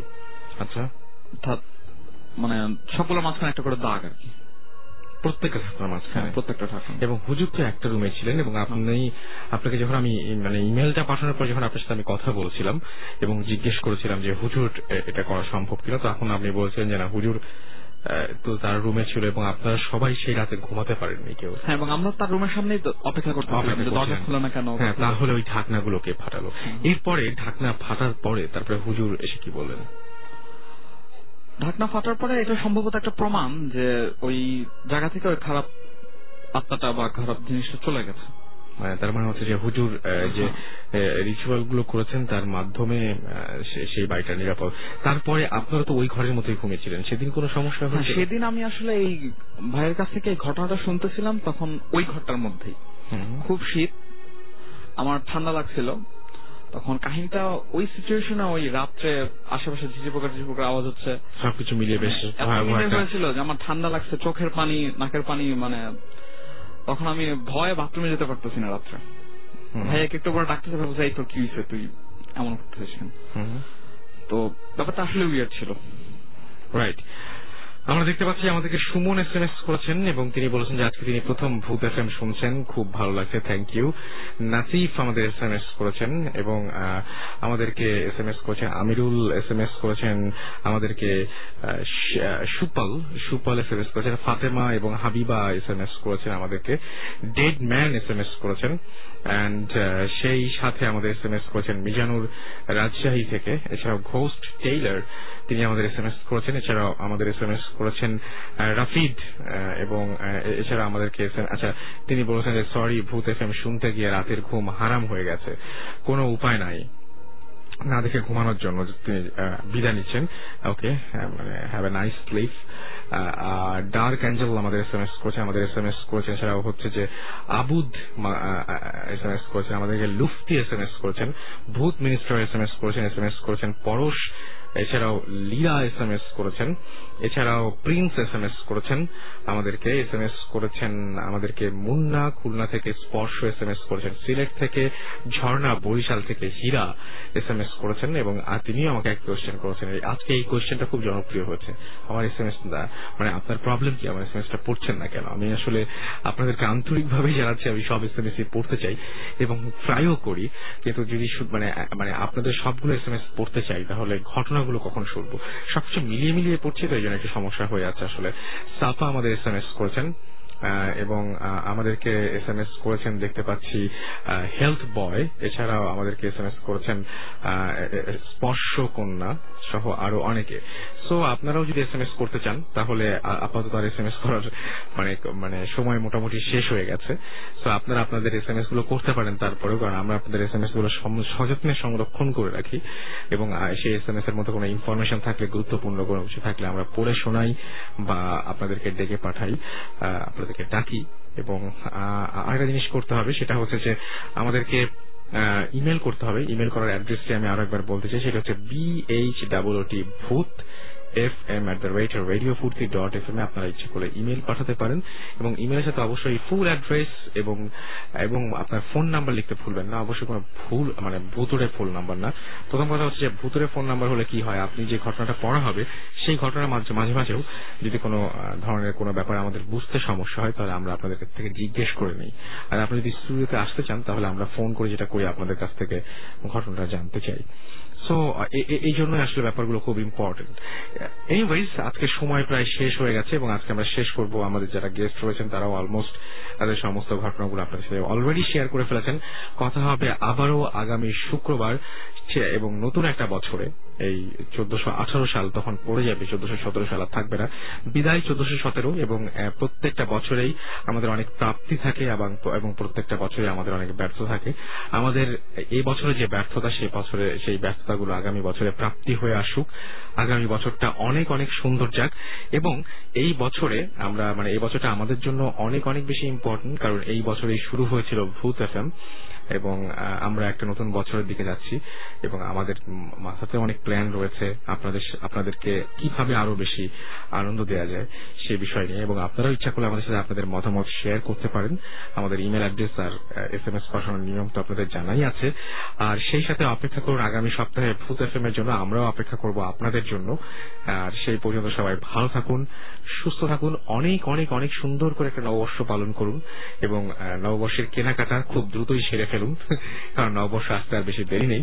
আর সেই সাথে বেশি বেশি করে রেডিও ফুর্তি শুনুন। যারা এইচএসসি এক্সাম দিচ্ছেন, তারা অনেক অনেক ভালোভাবে পরীক্ষা দিন। এবং পরীক্ষার সময়টিতে পরীক্ষার ব্যাপারেই সবচেয়ে বেশি মনোযোগী হন, সেটাই আমরা আশা করব। এবং ভূতের হবে না? সত্যি সত্যি আপনাদের অনেক ভালো একটা রেজাল্টের প্রত্যাশায় আমরাও রয়েছি, বিশেষ করে যারা ভূত সাথে সংশ্লিষ্ট। তো আগামী সপ্তাহে আবারও কথা হবে। ভালো থাকবেন, সুস্থ